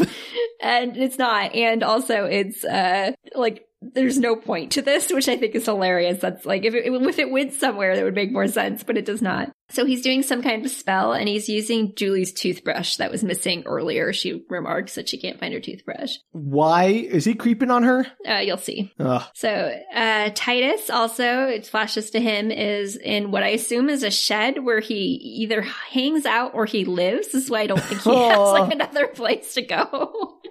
Titus, my man, I want to help you, buddy.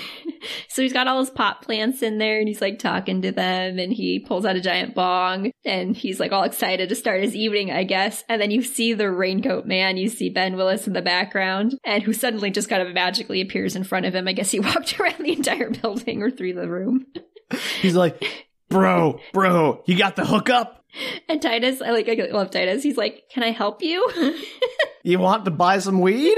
And the man immediately like runs his hook through his hand and then just to spice things up grabs a pair of gardening shears and as he's like about to stab, stab him, Titus is screaming, seriously, don't do that. It's all good.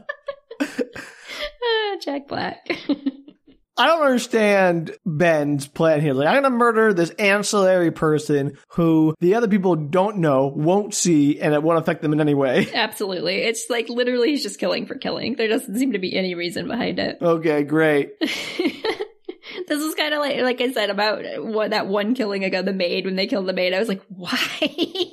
What is the point of this? This is bears so little. Re- like, I wonder if this was a situation where someone wrote a horror script about you know island killings or whatever, and in order to get it greenlit, they had to say, "Oh, it's a it's a sequel to uh, I Know What You Did Last Summer, that big hit," and they just took this pre-existing plot and like bolted on the stuff at the front about it being related to that somehow. That's entirely possible. I don't know the original book. I don't know if there are ever sequels to that book or if it plays into that at all or if this is just a standalone thing that some script writer wrote. Sounds like you got some research to do. I will do that too because I have wanted to read the book.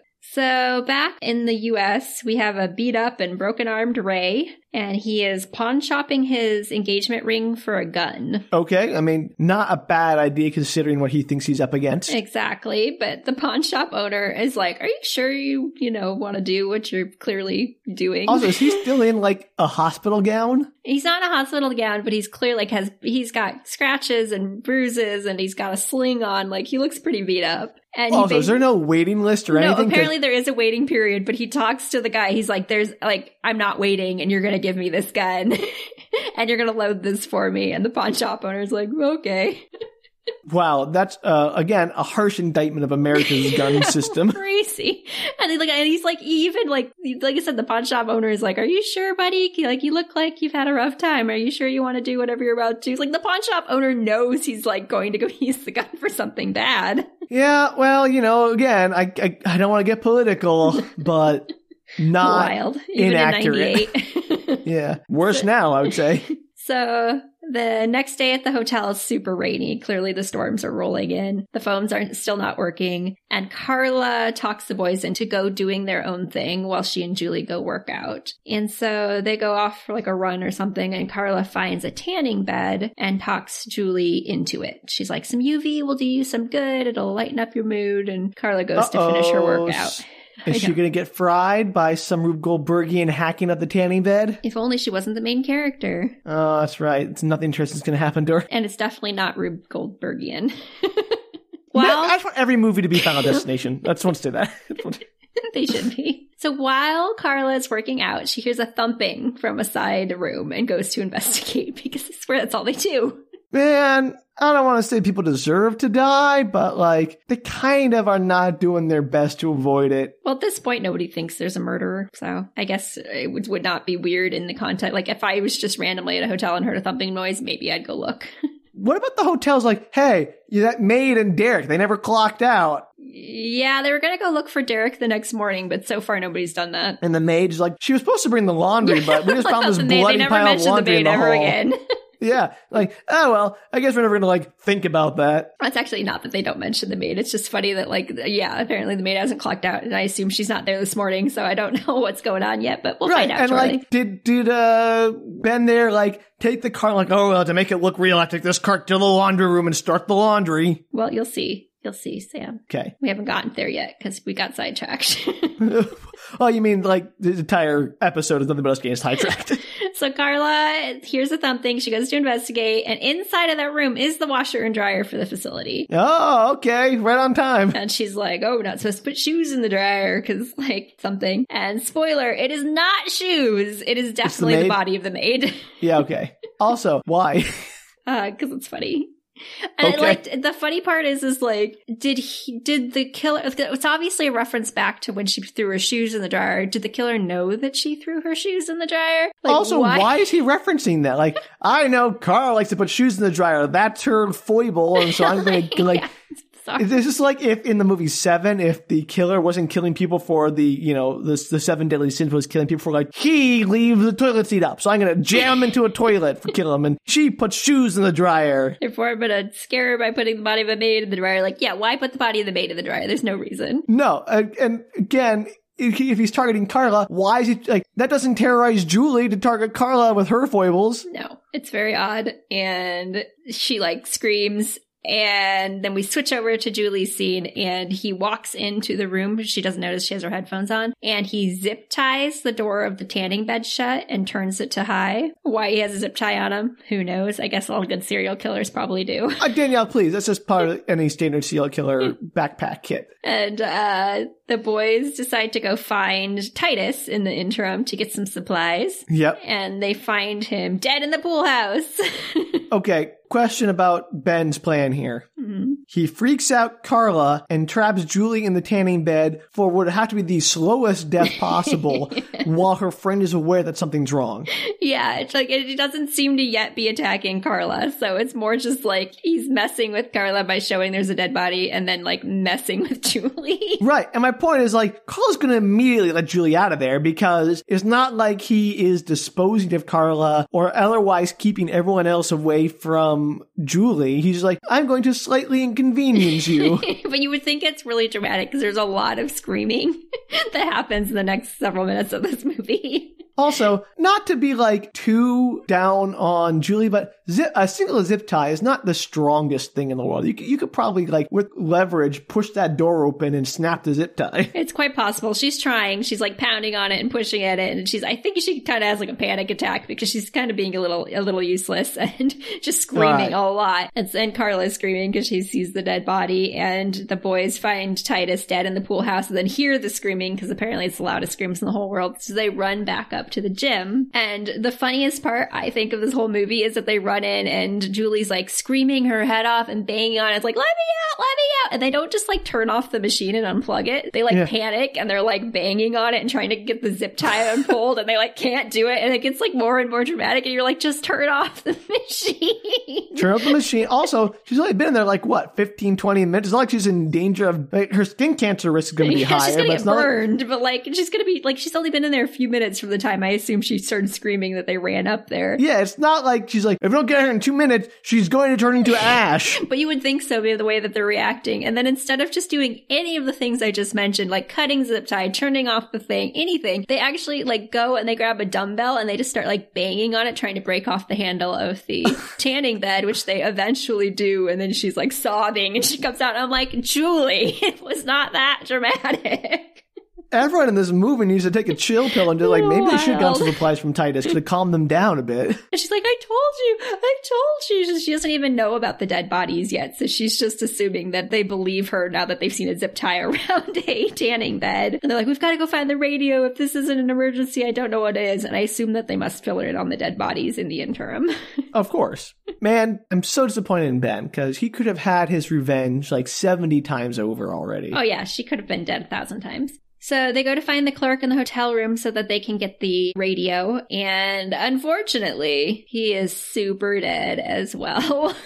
I mean, okay, I, I kind of get the idea of trapping these teens on an island and killing everyone else so they're suddenly alone and vulnerable, which is freaky. But like, it's so elaborate. I know. I'm assuming that's the concept is that he just wants them to feel alone by killing the rest of the staff who had nothing to do with anything as far as I can tell. I mean, wouldn't it be easier to do something like from Clue, the movie Clue, or, or whatever, where you like gather all the people together that you want, and then you like pay the staff to all just leave, or otherwise get them off the island? Yes. Or I don't know. Yeah, I, I agree. so we're just not going to the island. Why even bother? Yeah, yeah. Anyways, Anyway. this guy, the clerk, super dead. He has a hatchet in his head and with blood on the wall behind him in the office says, I still know. I mean, the radio, obviously. Yeah, obviously. the Ah, radio's I don't know why I'm doing this. The radio is destroyed. The dog is, I assume, missing. I, like, you never see the dog again, Sam. well, that's one blessing because you're not going to show a dead dog. That's a sure way to tank a movie. Yeah, I, I didn't see the dead dog. I actually, when I rewatched, I kind of looked just because I was curious where the dog that was so feisty earlier went. You think it would come back into play because they made a point of it earlier, and it does. not. Deleted scene. It's possible. Julie runs off into the rain to the docks uh, to see if there are boats there, but all the boats are gone. Like, so Yes, because somebody- she's an experienced seaman who can take a boat out. Well, she did live in that tiny town that had all the. Uh, Ah, that's she- like she was on a seafaring town, but they were all cut loose. And she finally, finally, finally tells them, like, they're all like, what's going on? And she's like, we're all gonna die. Ben Willis is going to kill us all. And they're super confused because, as you know, the official word from the police from the last movie. ben Willis is dead. Yeah. Yeah, was that he was that he's dead and he was just a serial killer that was like trying to kill the teenagers. And she's like, nope, like we hit him with a car, we threw him over over the thing, we thought that he was dead, but he wasn't, and then he came back and tried to kill us. And this all happened on Fourth of July two years ago. And clearly he is not really dead, and he is back. And he is going to kill us all. If I was Carla or Ty at this point, I'd be like, that doesn't make any sense. Why is he killing the hotel staff? like, I'd be like, Actually, this is you, Sam. Ty is like, uh, that's definitely not what's happening because we have one person missing on this island, and that's Estes the porter, and so clearly Estes the porter is the murderer. you know what, Ty? 10 points for you for being logical. and if it was anything but a movie, you'd be right. exactly. So apparently they've been there one day. They know there's not a single other person on the island, which I don't know how you would know that. Yeah, you know there's only five people on staff at this resort, but like how do you know there's not a single other person on this entire island? It seems unlikely. Why even have like this resort doesn't make sense economically? Why pay your staff and staff this hotel during the off season when you have fewer guests staying there than you have to pay for staff? Like you're losing money on this proposition. Yeah, you would have shut down Fourth of July. Like there wouldn't be a Fourth Yeah. of July weekend. you shut down for a few weeks, furlough your staff for those few weeks, like you do every year or whatever, give them vacation, whatever, and you'd be like, all right, we'll reopen and it would save you so much more money. You could do like turn off the lights, save on power and electricity, batten down the hatches because there's a storm, no one's coming. Unless Ben Willis is the one who is running this hotel, this makes no sense. yeah, and or I assume maybe they live there, so uh, I don't know. Like maybe they're doing it Even out of the if they live there. Why like pay them to work? It's okay, you know, you're off for two weeks, just live there and take care of things. You know, I think like the Overlook Hotel from The Shining, you know, where Yeah. you have the guy take over for a few during the off season. I agree. I I don't mean, understand why they didn't would have end well anybody- either, but still, It's the same concept. I agree. yeah. So, as far as I know, Estes is the only person left on the island besides them, so clearly Estes must be the murderer, which logically I agree. Makes sense. Yeah. And back on the United States, Ray is on a bus heading to Miami. He's going to swim from Florida to the Bahamas. as far as I can tell, because the the way this trip goes doesn't make any sense. He's on this bus heading to Miami, then it flashes back. So they immediately find Estes' apartment. I have no idea how they figured out where Estes lived in We have this giant resort. There's one knocking on every door. Oh, Estes must be in the attic or wherever. And they are 100% sure it's him uh, that he's the killer because his apartment has voodoo stuff in it, which I don't know, seems very stereotypical and wrong. Yeah, that's profiling. Yeah, Ty picks up this monkey skull and is like, oh yeah, no doubt about it. This is our guy. And I'm like, it's just a monkey skull. I mean, I have a monkey skull. Danielle, do you have a monkey skull? I do not. Probably my Halloween supplies, but not a real Everyone one. has like, a monkey clearly. My point, Danielle. Like, if- if we uh, assumed everyone with a monkey skull is a murderer, there'd be no one who isn't a murderer left on this planet. it's just kind of crazy that like, oh, it must be because he has voodoo stuff in his in his hotel, which like, seems very questionable on the voodoo No, side. it is. And so they do find a cabinet full of lit candles, which seems unsafe, but that's a whole other argument. And it has their stuff in it. So they found Carla's hair tie, Julie's toothbrush, Ty's necklace are all in there with the candles and some spell stuff obviously going on. And they're like, oh no, he's after us. So they head back to the hotel and Julie says that they should find a place out in the open where it's a bit safer. But first they have Sure, that makes sense. I know. I was like, is it if you're out? Is is, the Wouldn't you open just barricade yourself in a like? Here's what I would do if I were these people. there's one crazy murder after you, right? Mhm. Just a massive hotel. Find a single room and like barricade yourself inside of it, right? Because you get to like knock like, "Hey, are you in this room? No, all right. Are you in this room? You're just gonna buy some time. And also, like one room that's barricaded, you know, that's high up or something, is probably easier to defend than you know out in an open field or whatever. Yeah, I know. I was like, I don't think it's safer out in the open, especially during the rain. Like, it's a huge like hurricane coming through. Yeah, no, crazy. yeah, I thought it was bizarre. But in the they're supposed they're there to get basic supplies, so weapons, flashlight, food, etc., so they can go out in the open. And they Take those things, barricade yourself in a room. Yeah, you're all deserving. I, I you're, do not disagree. I thought it was a weird plan. So they, of course, immediately split up, and the boys go to find supplies while the girls, I don't know, hang out in the lobby. Like they're not doing anything useful. Uh, just chilling. And Julie sees this large globe decoration that's in one of the that's kind of off to the other side. It's spinning, and she's like, "That's weird." So she walks towards and just as she's walking towards it, the power goes out. So Julie, once again, wandering off. She is, and Carla just stands across the room from her for fun by herself. and I was like, I kept waiting for Carla to get like taken out because I was like, she's just standing there looking scared. This is clearly where Carl's gonna die. Uh, so Julie walks up to the globe and she finds Brazil on it. And when she's looking at it, she like goes, you know, across and she looks at the capital. The capital of Brazil is not Rio de Janeiro, just FYI. Right. It's re- it's Brasilia. Right. I was like, I don't know if this movie is making a joke about how American education is that bad or if this radio station, but I'm like, that's not the capital, but still. and she's like, huh.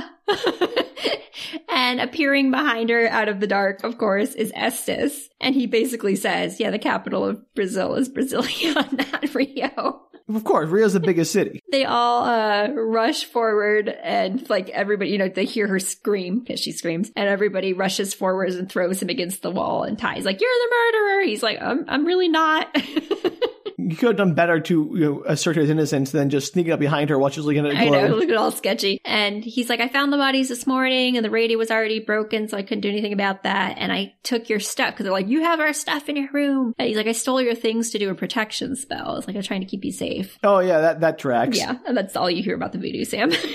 that's the end of the voodoo. Why Man. it was in there, I don't know. I was like, this, this movie is like. I mean, it's it's cute that they planted the Rio slash Brasilia thing in there, which is nice. And I was just like, I'll just go with it because if I was watching this movie, I'd be like, ah, I don't care enough to like yell at the movie about it being wrong because I don't know if it's a, making fun of American audiences or something. So I would have totally like just not picked up on that. So that's clever. I give that props to the movie for that. But also like, what? is Ben the one who like called them on the radio? He's like, "Hi, you won a trip. This is Ben Willis pretending to be a radio station." You'll see, maybe, sort of. Because I want to hear again. I want to see Ben in his trench coat, like putting on a radio announcer voice, like, "All right, Ben, you got uh, this, this is Ben. Uh, This is Ben. Yeah, that's the one." You'll see, Sam. You'll see. Okay, great. or not. Does this movie explain anything? You'll find out. Julie believes Estes because he didn't try to hurt her or anything when he was being all creepy earlier. And she, like, realized this whole thing is a setup. She's like, okay, like the cap, we didn't even get the capital right and we still won this trip. Like, obviously this is wrong. And Ben Willis has somehow set up this whole thing. And Chai, Chai is like, this is like, that's insane. That is not what's happening here. Like, maybe you're doing it, you know, like you're, you know, all this stuff that's going on. Maybe you're the one who's murdering everybody. All right, okay. I gotta say, just because the movie calls out its own insanity does not excuse it. No, it does not. And then I, Estes pipes in and he's like, Oh, I know the guy that you're talking about. Which what? We hired him last week. Oh, apparently the Ben Willis used to work at the hotel. And lately What? he's it's crazier, Sam. And lately he's returned. He's out in the woods and he can show them. So wait, wait, wait, wait, wait, wait. Ben Willis, erstwhile fisherman slash corpse, used to work at this hotel doing what? I don't- entertainment, juggling. I don't know. So part-time fisherman, part-time groundskeeper. He returns after uh, presumably a year of absence, a, a year or two years of absence. oh, I think it's even longer than that. Well, anyway, sans a hand, so down one hand, up one hook, and they're like, "Sure, we'll hire you back again, no problem." I don't think they hired him. I think he's just literally Estes is like, well, I've seen him out in the woods by the orchards. Like he's, I think he's just creeping on the property. How does no one like keep tabs on the comings and goings of people from this island? I don't know. Like, this is a small, presumably private island owned by this resort company. Like, oh yeah, we let Ben and Titus live here. That's totally not going to be a problem for our guests. As far as I know, that's exactly what's happening because they don't explain otherwise. Ridiculous. so Estes volunteers to show them, you know, where he's been hanging out, and Julie's like, "Yeah, let's do this. Like, I'm over this. We need to kill Oh, him. Get on." this is going to be safe. So Estes tell as they're all walking out there together, Estes tells them that the guy uh, that Ben lived there with his wife and his two kids, a girl and a boy. But one day the wife disappeared, and eventually they found the body in pieces. Dun dun dun. what? And there's some mystery, you know, potential mysterious backstory Yeah, yeah, yeah. as to why it all happened. And he takes them to Well, a. I'm assuming the kids disappeared too, or maybe not. Maybe we'll find out. Everybody But the point just is, disappeared off the island. why do we have this backstory for Ben? I think so. They could have a second movie and explain why they're in the Bahamas. I mean, I again, I think a much better move would be like Ben is working his day job, trying to make enough money to continue his meal. Like, I blew all my money last Fourth of July on this killing spree. It didn't work out. now I gotta do it again. And so he's working. He's like, get the vacation days. Gotta save the vacation days. Like, but I want to make it special this time. So he's like, sets up the whole Bahamas thing as an excuse to like, I want to make it to the Bahamas. I've always wanted to go. I can two birds with one stone. You know. Yes, that's uh, what really happened. this is just Estes. Estes is in on it. He's trying to give him a legitimate backstory. I just don't think like even if we stick with this movie, like he doesn't need a backstory. His motivation is they tried to kill him and he's a dick and he's taking revenge. Like why do we need his whole like sob story about his wife and Every kids? Every time you get a sequel, Sam, you have to like explain more and more, and then it gets worse and worse. It's just how sequels work in horror movies. oh, I'm I'm very upset. And so she, he takes them out to the to their property, and there's a graveyard out there where the wife is buried, and there's what? There's a graveyard on this island. They got everything on this island. and the wife is buried, and one of the headstones has Julie's name spray painted on it. I guess he's just like into recycling. Yes, it's, it's an empty grave, and she's Look, getting things ready. Like he doesn't want to waste a headstone. she's prepared. Yeah, so Yeah. she basically like screams into the storm. She's like, "I'm not dying on this island. You can come and get me if you want me." You know, just doing the general. Wouldn't that like mean she would be dying if if he got know, her? I actually thought that when she yelled it. All right, good. And then Estes kind of just disappears, like he just wanders off. I'll show you to the graves. This is a serial killer about. I'm, I'm out. See I you later, guys. So Estes disappears, and Will's like, um, "I'll go find him." And they're like, "No, we shouldn't split up. We need to stay together." Oh, now you stay together out yeah, in the no, they literally say that. Like, we need to stay together. And Will's like, "No, I'm gonna go find him." And she's like, "Oh," and Ty goes, "I'll meet you back at the hotel." And so much for sticking together because Will like runs off there, and Julie's like, "Hey, no, come, that's a bad idea." They are incompetent at survival. yeah, because she immediately like, "The only way to survive this is to stick together." And then Will's like, "I'm gonna go find Estes." hmm I thought that was really funny. So back in somewhere, it's either Miami or the Bahamas. It's very unclear, but somehow Ray has made it to the like the guy who was running the ferries to the the island. So I'm, he must be in the Bahamas. How? I don't know. You missed the plane. He goes from the bus in Miami Well, to suddenly charter a flight through the hurricane to the Bahamas. it's hysterical. I want to see. I, I really want to imagine just riding the shark from Jaws, like, "Let's go!" He's like hold on to the thing to as it like drags him to the water. I have to assume that's what Freddie Prinze Jr. was doing. Man, see, everyone else's journeys in this movie are way more interesting than the actual plot. and so he basically like holds the gun to the the boat guy because the boat's like the guy is like, uh, have you not noticed there's a hurricane? Like I'm not taking you anywhere. And then he holds the gun to him and is like, you were gonna let me borrow the boat. and the guy's like, sure, okay, go for it. Take the boat, but I'm not going with you. no, well, yeah, he knows how to ride a boat though because it's he works on a. Yes, riding a boat's like riding a bike. I think he just knows because he's lived on a uh, like uh, a I know. it's- water the whole his whole life. He's a fisherman, Danielle. Of course, he knows how to use a boat. Back at the hotel, they raid the kitchen, they get some knives, and then they go to get some food from the pantry. So there's a noise. They're like looking through the pantry, they hear a noise and I think probably the deep freezer area, but the power is out, so I don't think it's Why are they freezer. raiding the pantry? Like, are they going to go camp out in the No, they're graveyard? hungry. Ty's like, I'm hungry. We need some food before we go do all this. oh, priorities, my dude. So they open the door of the freezer and they're all standing there with their knives, you know, ready to pounce. And it turns and they get locked in the freezer, right? Well, and then no, it turns out Oh, okay. that it's Nancy, the bartender, and she like runs forward and starts hitting Ty with like I don't know something that she finds, and she's like beats him to the ground, which is pretty funny. Nancy, see, she had the right idea. Yeah, she was hiding out. that's what she said too. She's like, "That's my that's my hiding space." You interrupted. Clearly, better plan than what any of these numbskulls got. Yeah, I would have locked it though. I'm not sure I would have like why would you not barricade the door? Yeah, obviously. Anyway, but they just open it up. So Nancy comes out of the freezer and then Will has found Estes and Estes is out by the water line. He's pulling a boat in. And he's like, dude, you have a boat? Like, why didn't you tell us that you had a boat? You said that we were gonna like go together.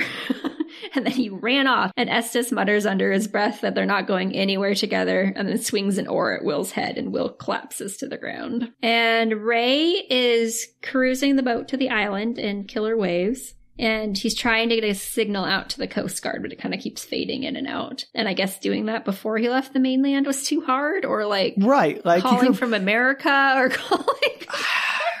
guy took the, the longest route in the dumbest way. It just seems like there are many ways to be like, there's, you know, my girlfriend's on this island and there's a murderer loose. Apparently not. so they're all standing around at the kitchen and Nancy asks who's doing all of this. She's like, I've never seen a dead body. What's going on? Like, and Ty's like, don't even ask. Don't get Julie started because you're not going to believe it anyway. And you know what? I haven't even seen a killer yet. I mean, you, you've seen a lot of dead bodies though, Ty. But I mean, you've seen the, it's like, I haven't seen gravity yet, but things keep falling. I don't know what is causing it. He's like, so I haven't even seen a killer yet. And then immediately the hook man drops from the ceiling Ooh, Spider Manning. Awesome. to plunge his hook into his neck. Into Ty's neck. yeah, Ty is dead. Okay, well, that was fast. Yes. And it's right after, it's very uh, Deep Blue Sea, like right after he says the line, like, I haven't even seen a killer. And and Nancy's just like, all right, well, that was weird, and then walks off. And they all scream and they're running for it. And it should be noted that during this movie, the hook man, Ben Willis, he just like walks, does that plodding walk that all serial killers do, where they just kind of like casually walk behind everybody, but somehow always manage to be in front of them. Yeah, yeah. so he's just like slowly walking through the hotel as they're all like running up the stairs and trying to get into the attic. And they barely make it in there because somehow he catches up with them as they're oh, climbing Again, up I want to see like when the camera's not on Ben, he's like running down the hall. like, Yes. and then you're like, oh, they're turning. Look, he's like red light, green light. He stops. He's like, casually walk, casually walk. Okay, they're not okay. Run, run, run, run, run, run. Uh, That's got to be what's happening because otherwise, how does he catch up to them as they're climbing into the attic? And they're running across the beams. And apparently, this is the oldest building known to mankind because if you step off the beams, the floor starts to give way. I mean, there are a lot of like attics that are unfinished that just have drywall covering That's them and, and basically, insulation. I think, what must be going on because they like, constantly breaking through the thing. Carlo almost falls through, and he finally manages with his hook hand to like break through the attic door and, and climbs up there. And he catches Carla, and they fall through the very old rafters to a hotel bed below. Ooh, I know. maybe he's just romantically interested in Carla. Yeah, we did say that that might be the case. Oh no, that was with Julie. I'm getting all my characters confused. I don't know. It's, who, uh, who can keep straight of what we said in this episode, Danielle? this is where we realize that Carla is useless. She was kind of useless when her foot was trapped in the ceiling and she was like trying to pull it out. That's how she got caught because she was just doing absolutely Yeah. nothing to be helpful. But she actually crawls across his body, Ben's body, on the uh, bed to like get to the other side of the room so she can get to the exit. And she Instead like crawls getting off the across it side. instead of just like I don't know throwing something at him. She li- he's literally down, like he's down, he's on the bed. She crawls across him and he doesn't reach for her until she's already off the bed. So she had all that time to like hit him with something. Man, everyone just doesn't take the killer. opportunity. Yeah. So she just runs around the room and she eventually climbs out of the balcony and jumps off of it and it lands on the greenhouse roof that's below and looks up and, and Ben Willis, who was like standing at the balcony, disappears. And somehow that doesn't break the greenhouse, but as she stands up to like walk across it, the it starts Glass to crack cracks. and Yeah, then yeah. she falls through it. And it's just like uh, you landed on, you literally fell You on it. didn't know that glass has dramatic timing, did you? It was crazy. So all the other girls like run after her. Nancy and Julie like run downstairs. They're trying to find the the greenhouse below. But when they get to the greenhouse door, it's locked with the chain because apparently Ben Willis is like on top of things. Just in case she fell into the greenhouse. I'm telling you, he must have been here for months planning all the shenanigans, rigging the karaoke machine, all that kind of stuff. I have to assume. So it's locked with a chain, not even just a normal, you know, lock. And there are keys actually sitting there where they're trying, like, there's like, it's one of those ones that has like 20 different keys on it. So they keep trying one, they can't get it open. And meanwhile, the hook man comes in the other door, which is open.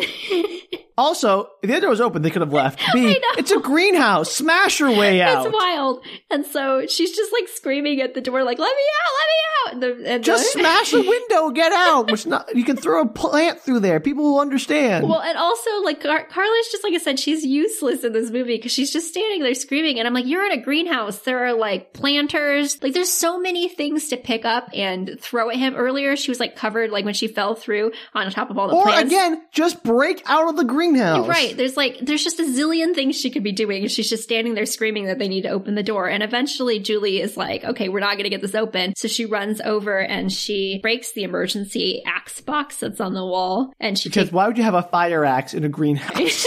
right outside of it. It's like in the hotel with the door that leads into the greenhouse. So she takes the axe out and then she, of course, breaks the window and pulls Carla through the, the window of the door. Finally. This might be a good time to attack, I don't know, Ben with your giant axe now. Yes, yes. And actually, I think I was thinking that because he's on the other side of the door, like, you know, being surly on the opposites, literally like a foot away from each other. And I was like, put an axe in his head. Yeah. but no. they constantly run away from him. And I'm like, you need to kill the sucker. He's not going to stop coming after you. No kidding. So they decide to run for the emergency shelter that was mentioned earlier for the storm. Is this almost over? Yes. Okay, great. And there's this great scene where they like if they run into the emergency shelter, it's all dark inside there. It's like one of those ones that has the stairs that go down, you know, kind of underground thing. And Sure.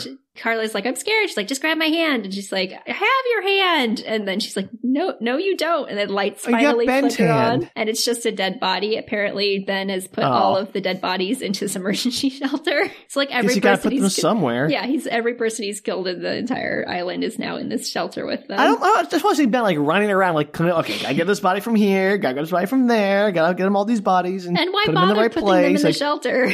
right. It's not like I gotta hide them. Like, people are like, oh, they'll find out. Yeah, they're the only people on the island. It's very weird. So they're all screaming, and the you know as the lights come on, and they see all the dead bodies, and then Will shows up just in time and gets them gets them all out. Wait, wait, wait. Why not stay in the, I, I know there are dead bodies in the emergency shelter. That's creepy, but like, still probably safer. Yeah, I would not disagree. But Will talks them into it because he comes out and he's like, Estes just attacked me, and I saw the hooked man, the guy, the the slicker on the beach, and so I think we should head to the hotel because that's like he's not he's not at the hotel, so it's a safe place to be, and he appears to But be. like, a shelter has one door. You can never mind. I do not disagree, Sam. yes, it's creepy to hide with the dead bodies, but it's probably safer. All right. Will, meanwhile, appears wounded. He keeps grasping at his stomach, and they, you know everybody gets into the hotel and kind of like the dining area. And he, they send Carla and Nancy off to go get the emergency kit from the lobby. And Julie's trying to help Will with his wound, so she's like pulling on his clothes. He's covered in blood, so she's like pulling on his clothes, trying to find this wound. And she's like, "There's so much blood, but I can't find a wound. Like, where is it? What's like, where are you bleeding from?" And Will does this like creepy smile, and he says, "That's because it's not my blood." Oh no, he killed Estes. Oh no. Is this Ben's son? Uh, you'll find out. Because that is very stupid if so. and he says, that's because it's not my blood. And then goes, what's your favorite radio station? Uh huh. and Julie screams as he pulls her out the door. And somehow nobody hears her, even though they're like in the next room over and they could hear her scream from the gym all the way down to the pool house. Well, the rain came in, Danielle. I don't know. Yep. Uh, back in the lobby, they find the emergency kit, but Estes suddenly appears with a pole through his chest and he's gasping. And I don't know why, because he doesn't say anything. He just falls on top of Nancy. I'm glad he made all that effort to Yeah. Get to the hotel with the pole in his chest just to die immediately. It's bizarre. He doesn't say a single thing. He doesn't do anything helpful. He assumedly walked all the way from the line of the beach into the hotel. Everyone is useless in this movie. And the hook man shows up right behind him, and Carla does nothing. She just stands there in shock. And he pushes the pole through Estes and into Nancy, who's like beneath him, and kills them I both. mean, that's just efficiency. That's just a good use of resources. it was. It was his best kill by far. so Carla scoots backwards and falls through another door.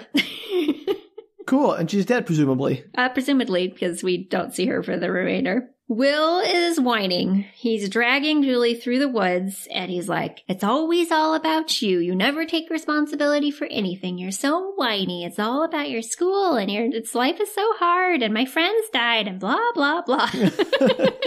kind of love him still. I know.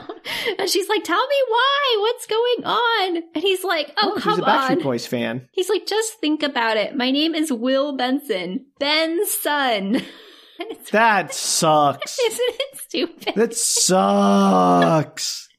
Boo! And his name is. Ben, Ben Willis and Will Benson. I was like, you guys didn't even try. I mean, you could just. Why is his name not like Will Wilson oh or no. Will Wilson, Willis or whatever? And and then he's like, it's Ben's son, and he's like, oh hi, Dad. And the uh, the guy with the hook for the hand shows up. So let's take a step back to Ben's life here for again. Let's, let's revisit Ben, the serial killer, in his off time. First movie, he gets hit by a car, like, I gotta kill these teens. They killed me or tried to. And so he goes around killing some teens, doesn't get them all, and eventually gets dumped back in the ocean. Gets out of that situation, like, all right, gotta find my son. I'm gonna hook up with him. We're gonna make this into a family business. And I'm gonna instantly get him on board with teen murdering because, you know, maybe he killed the mom and he's already a serial killer. And he's like, just like, I don't understand. Like, I want to see him like sit down, like, son, it's time we had the talk. The talk about when it's time to murder. I assume maybe like because though I think he killed his wife, but I just like maybe the kid was raised from a young age. You never see Will kill anybody, but he's somehow involved in all of this. And he's like, all right, you're going to enroll in the school. We have faked your transcripts. We get everything you need to get in the school and you're going to take this class and you're going to follow this girl for the entire year and you're going to try to be romantic with her, but it's never going to go anywhere. You're not going to try that hard because you want to scare her off. And you can have this whole elaborate radio thing instead of just giving her some tickets or inviting her on a trip with your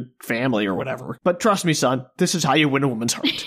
Yeah, I actually have a note in my thing that says so the actual plan of this murder, who magically didn't die, was not to kill them in the city that they already lived in. Yeah. but, but to get his son to potentially become friends with Julie in some kind of long con. Yes. and then have them win a fake trip, get his son invited by taking out Ray, who may or may not have actually ever wanted to go on the trip in the first place.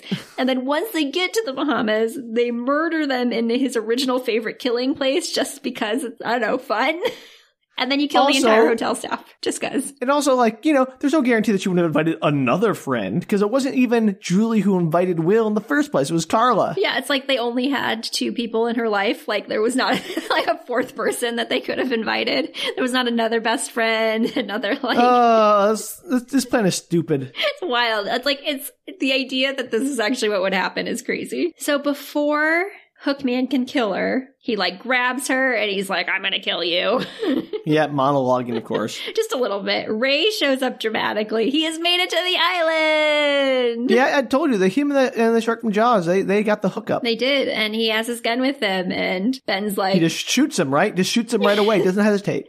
Ben is like, "You're not a killer. You're not gonna shoot me. That's my job. Like I'm the killer. Like what are you? What are you gonna do? You're not gonna kill me." Shoot him. And Ray does pull the trigger, but apparently it's like an empty spot because the pawn shop guy left one. Just I give, I guess, give him chance to think about his life choices.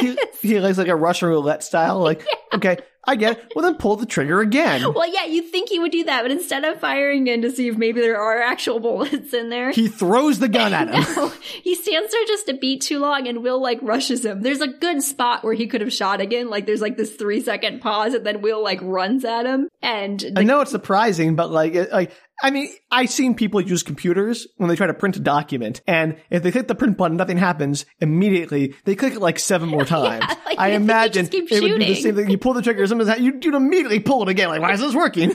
you think that's what happened, but he doesn't. He just stands there. It's like, huh, the gun didn't work. And so Will is like beating him up. The gun flies off and he asks his dad if he wants in on it. And his dad's like, yeah, stand Ray up. And then so I guess so he can like rush him with his hook hand. So he stands Ray up and he, as he runs at him, Ray elbows Will in the face, which causes him to like kind of break free. And then Ben manages to stab his own son with his hook hand. I hooks curve, right? Does he have like his hand like backwards to get the point towards the people? Like, I don't understand how this all works. well, just watch the movie, Sam. You'll see a lot of hook killings. Okay. you'll, you'll get the, uh, get the flair for it. Also, what a substantially less interesting motive for the guy just to be some random killer as opposed to out for revenge. Well, he's still out for revenge. But like, he's out for revenge and just happens to be a serial killer from before, too. Like, that's not interesting. I don't know if he was like. I guess he wasn't a serial killer. He just killed his wife. So, I mean, st- I mean, as we know of, maybe he, like, he seems to have no At compunction point, killing yes. random people. So I imagine his wife was like not the first or, or last of his killings. Yes, there's there's many reasons why Scream is a better movie, Sam. And Not Scream. And the first I know you the best No, last summer. I know, but I'm just saying that like motivation between behind the Scream killers is much better than the motivation behind the I Know What You Did Last Summer killer. no, I think I know What you Did last summer has a really good motivation in the first movie. He's like out for revenge. That's yeah, clean, it's simple, it's easy to understand. But he's think still a serial. Like technically, the same motivation holds. You just don't realize that's the motivation in the first movie. Well, yeah, but the motivation is less relevant, is what I'm talking about, because it's no longer like he's killing people anyway. This happens to be like a new target. Yes. It doesn't like turn it into a killer like it did in the first one, presumably. Yeah, I mean they kind of just they suggest in the first one that he also just likes to kill. Well, I mean, who knows? So anyway, he's dying. As everybody looks super surprised because he did not expect to kill his own son. Bummer. oh, well, let me cry you a river. Then Julie, apparently not afraid of killing anybody, uh, picks up the gun and shoots the heck out of Ben. she she Makes doesn't sense. have that issue. She just keeps hitting the trigger. And this is where you say, Ray, we're, we're done. I can't deal with you anymore. So. Ben falls into the grave meant for her, and Mud starts to like cover Womp him up womp. as the rain pounds down. And neither of them seem to check anybody for heartbeat, so who knows? Maybe they're not dead. There's a third Is there movie. a third movie? Yes. I still think I know what you did last summer, maybe? No, what is the title of the third movie? Oh, I think it's like I'll always know what you did last summer or something. Okay, that's, that's a better title, actually. And what would the fourth one be then you think? You'd be like, I forgot what you did last summer, but I'm trying to remember. I don't know, but there is a remake coming out on Amazon this month in October. oh, okay. So it'll it'll be out, I think, by the time this releases. I still want to hear like the memoir of me remembering what you did last summer. Back in the day. we have Ben Willis on who's going to tell us about his memoir. Yes, thank you for having me on. This is the book I wrote about remembering what I did last summer because I didn't want to forget. It'd be like funny to start that all low key, that interview, and then it turns out he's a murderer. and you're like, whoa. Well, I mean, like, you talk about slashing teens an awful lot in your book. Is this a metaphor? no, I just love slashing teens. I'd read that book. I'd watch that interview. All right. So the next day is sunshiny. The Coast Guard helicopter appears. I guess at some point they managed to get through. And nobody has any questions for how did Julie and Ray end up in this whole island full of dead bodies. Yep, they walk into the courtyard, and Carla somehow survived. I guess the hook man decided not to go after her after she fell through the door. I mean, yeah, stomach wounds, notoriously easy to survive. Um, and they they hug it out. Ty's dead, but you know he wasn't that great anyway.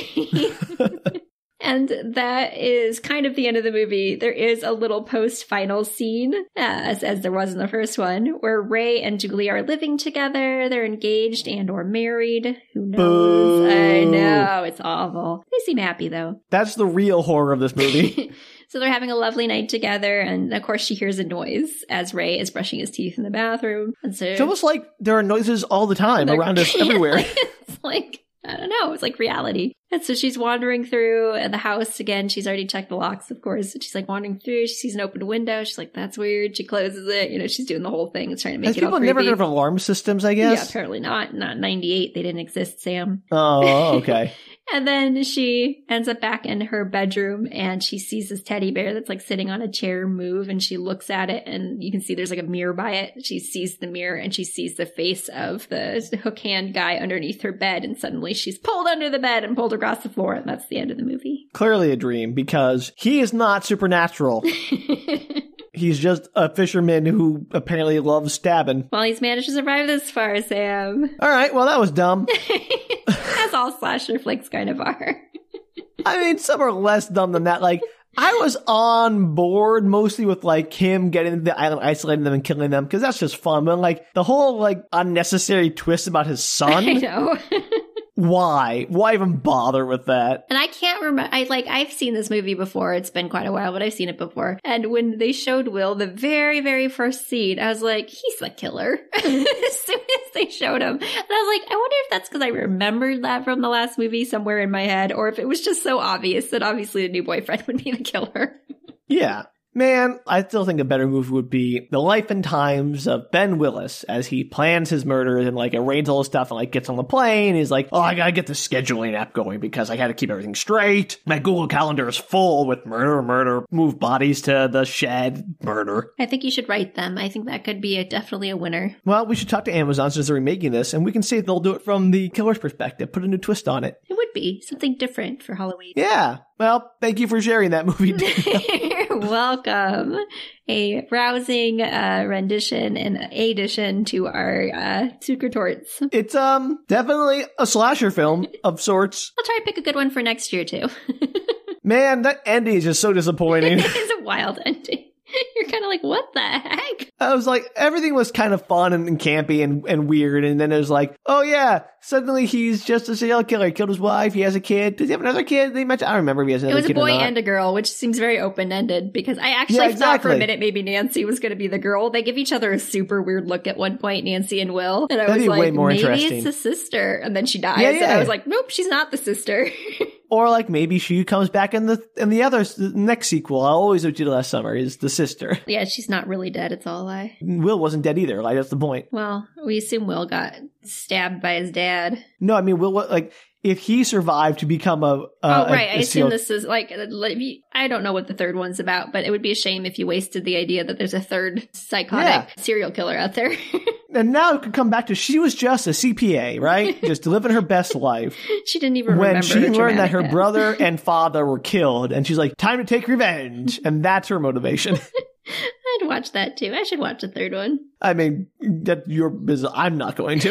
of course you're not. You're not even going to watch the first one. Uh, I don't care that much. I'm sorry. You have not sold me on this franchise. I'm afraid. the first one's pretty good, and the first one has, well, obviously Freddie Prinze Jr. Also has Ryan Phillippe and Sarah Michelle Gellar in it. yeah, I, I remember Sarah Michelle Gellar was in that. That she's just not a huge draw for me. I'm sorry. Oh, that's a shame.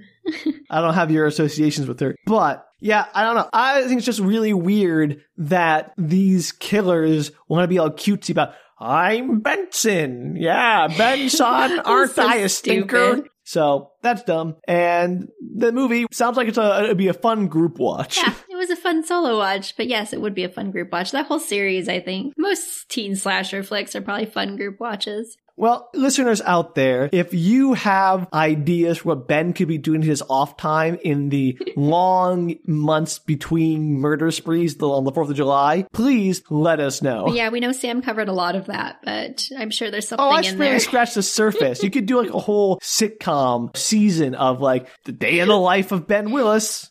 a murder sitcom. Yeah, like I mean, they've tried to do other weirder sitcoms before, so who knows? it's true.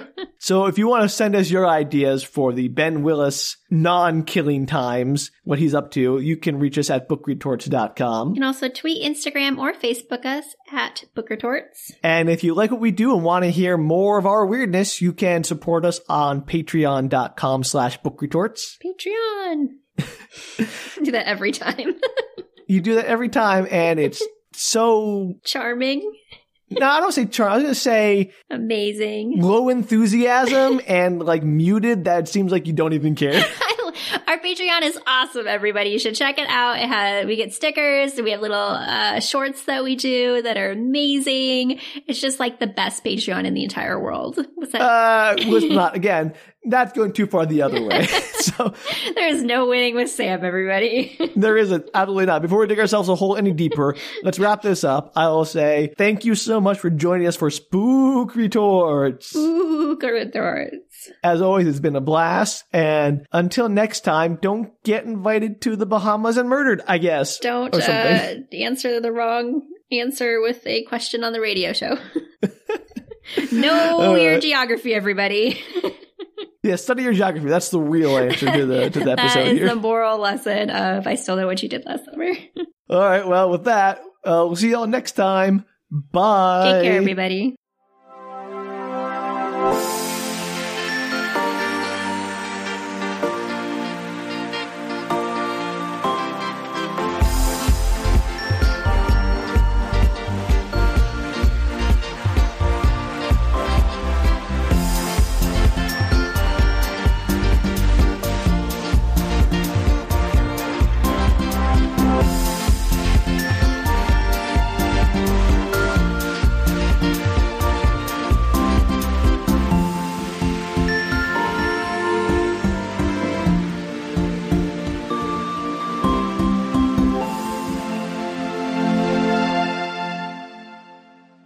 You should just cut together all your entire story of him. It could be like a release, a Patreon release of you. Oh, like now in The Simpsons, they have like the McBain movie and they shoot all together from all the seasons. You find like an actual like short movie. Exactly. You could just cut together all of your behind the scenes footage of Ben, the serial killer.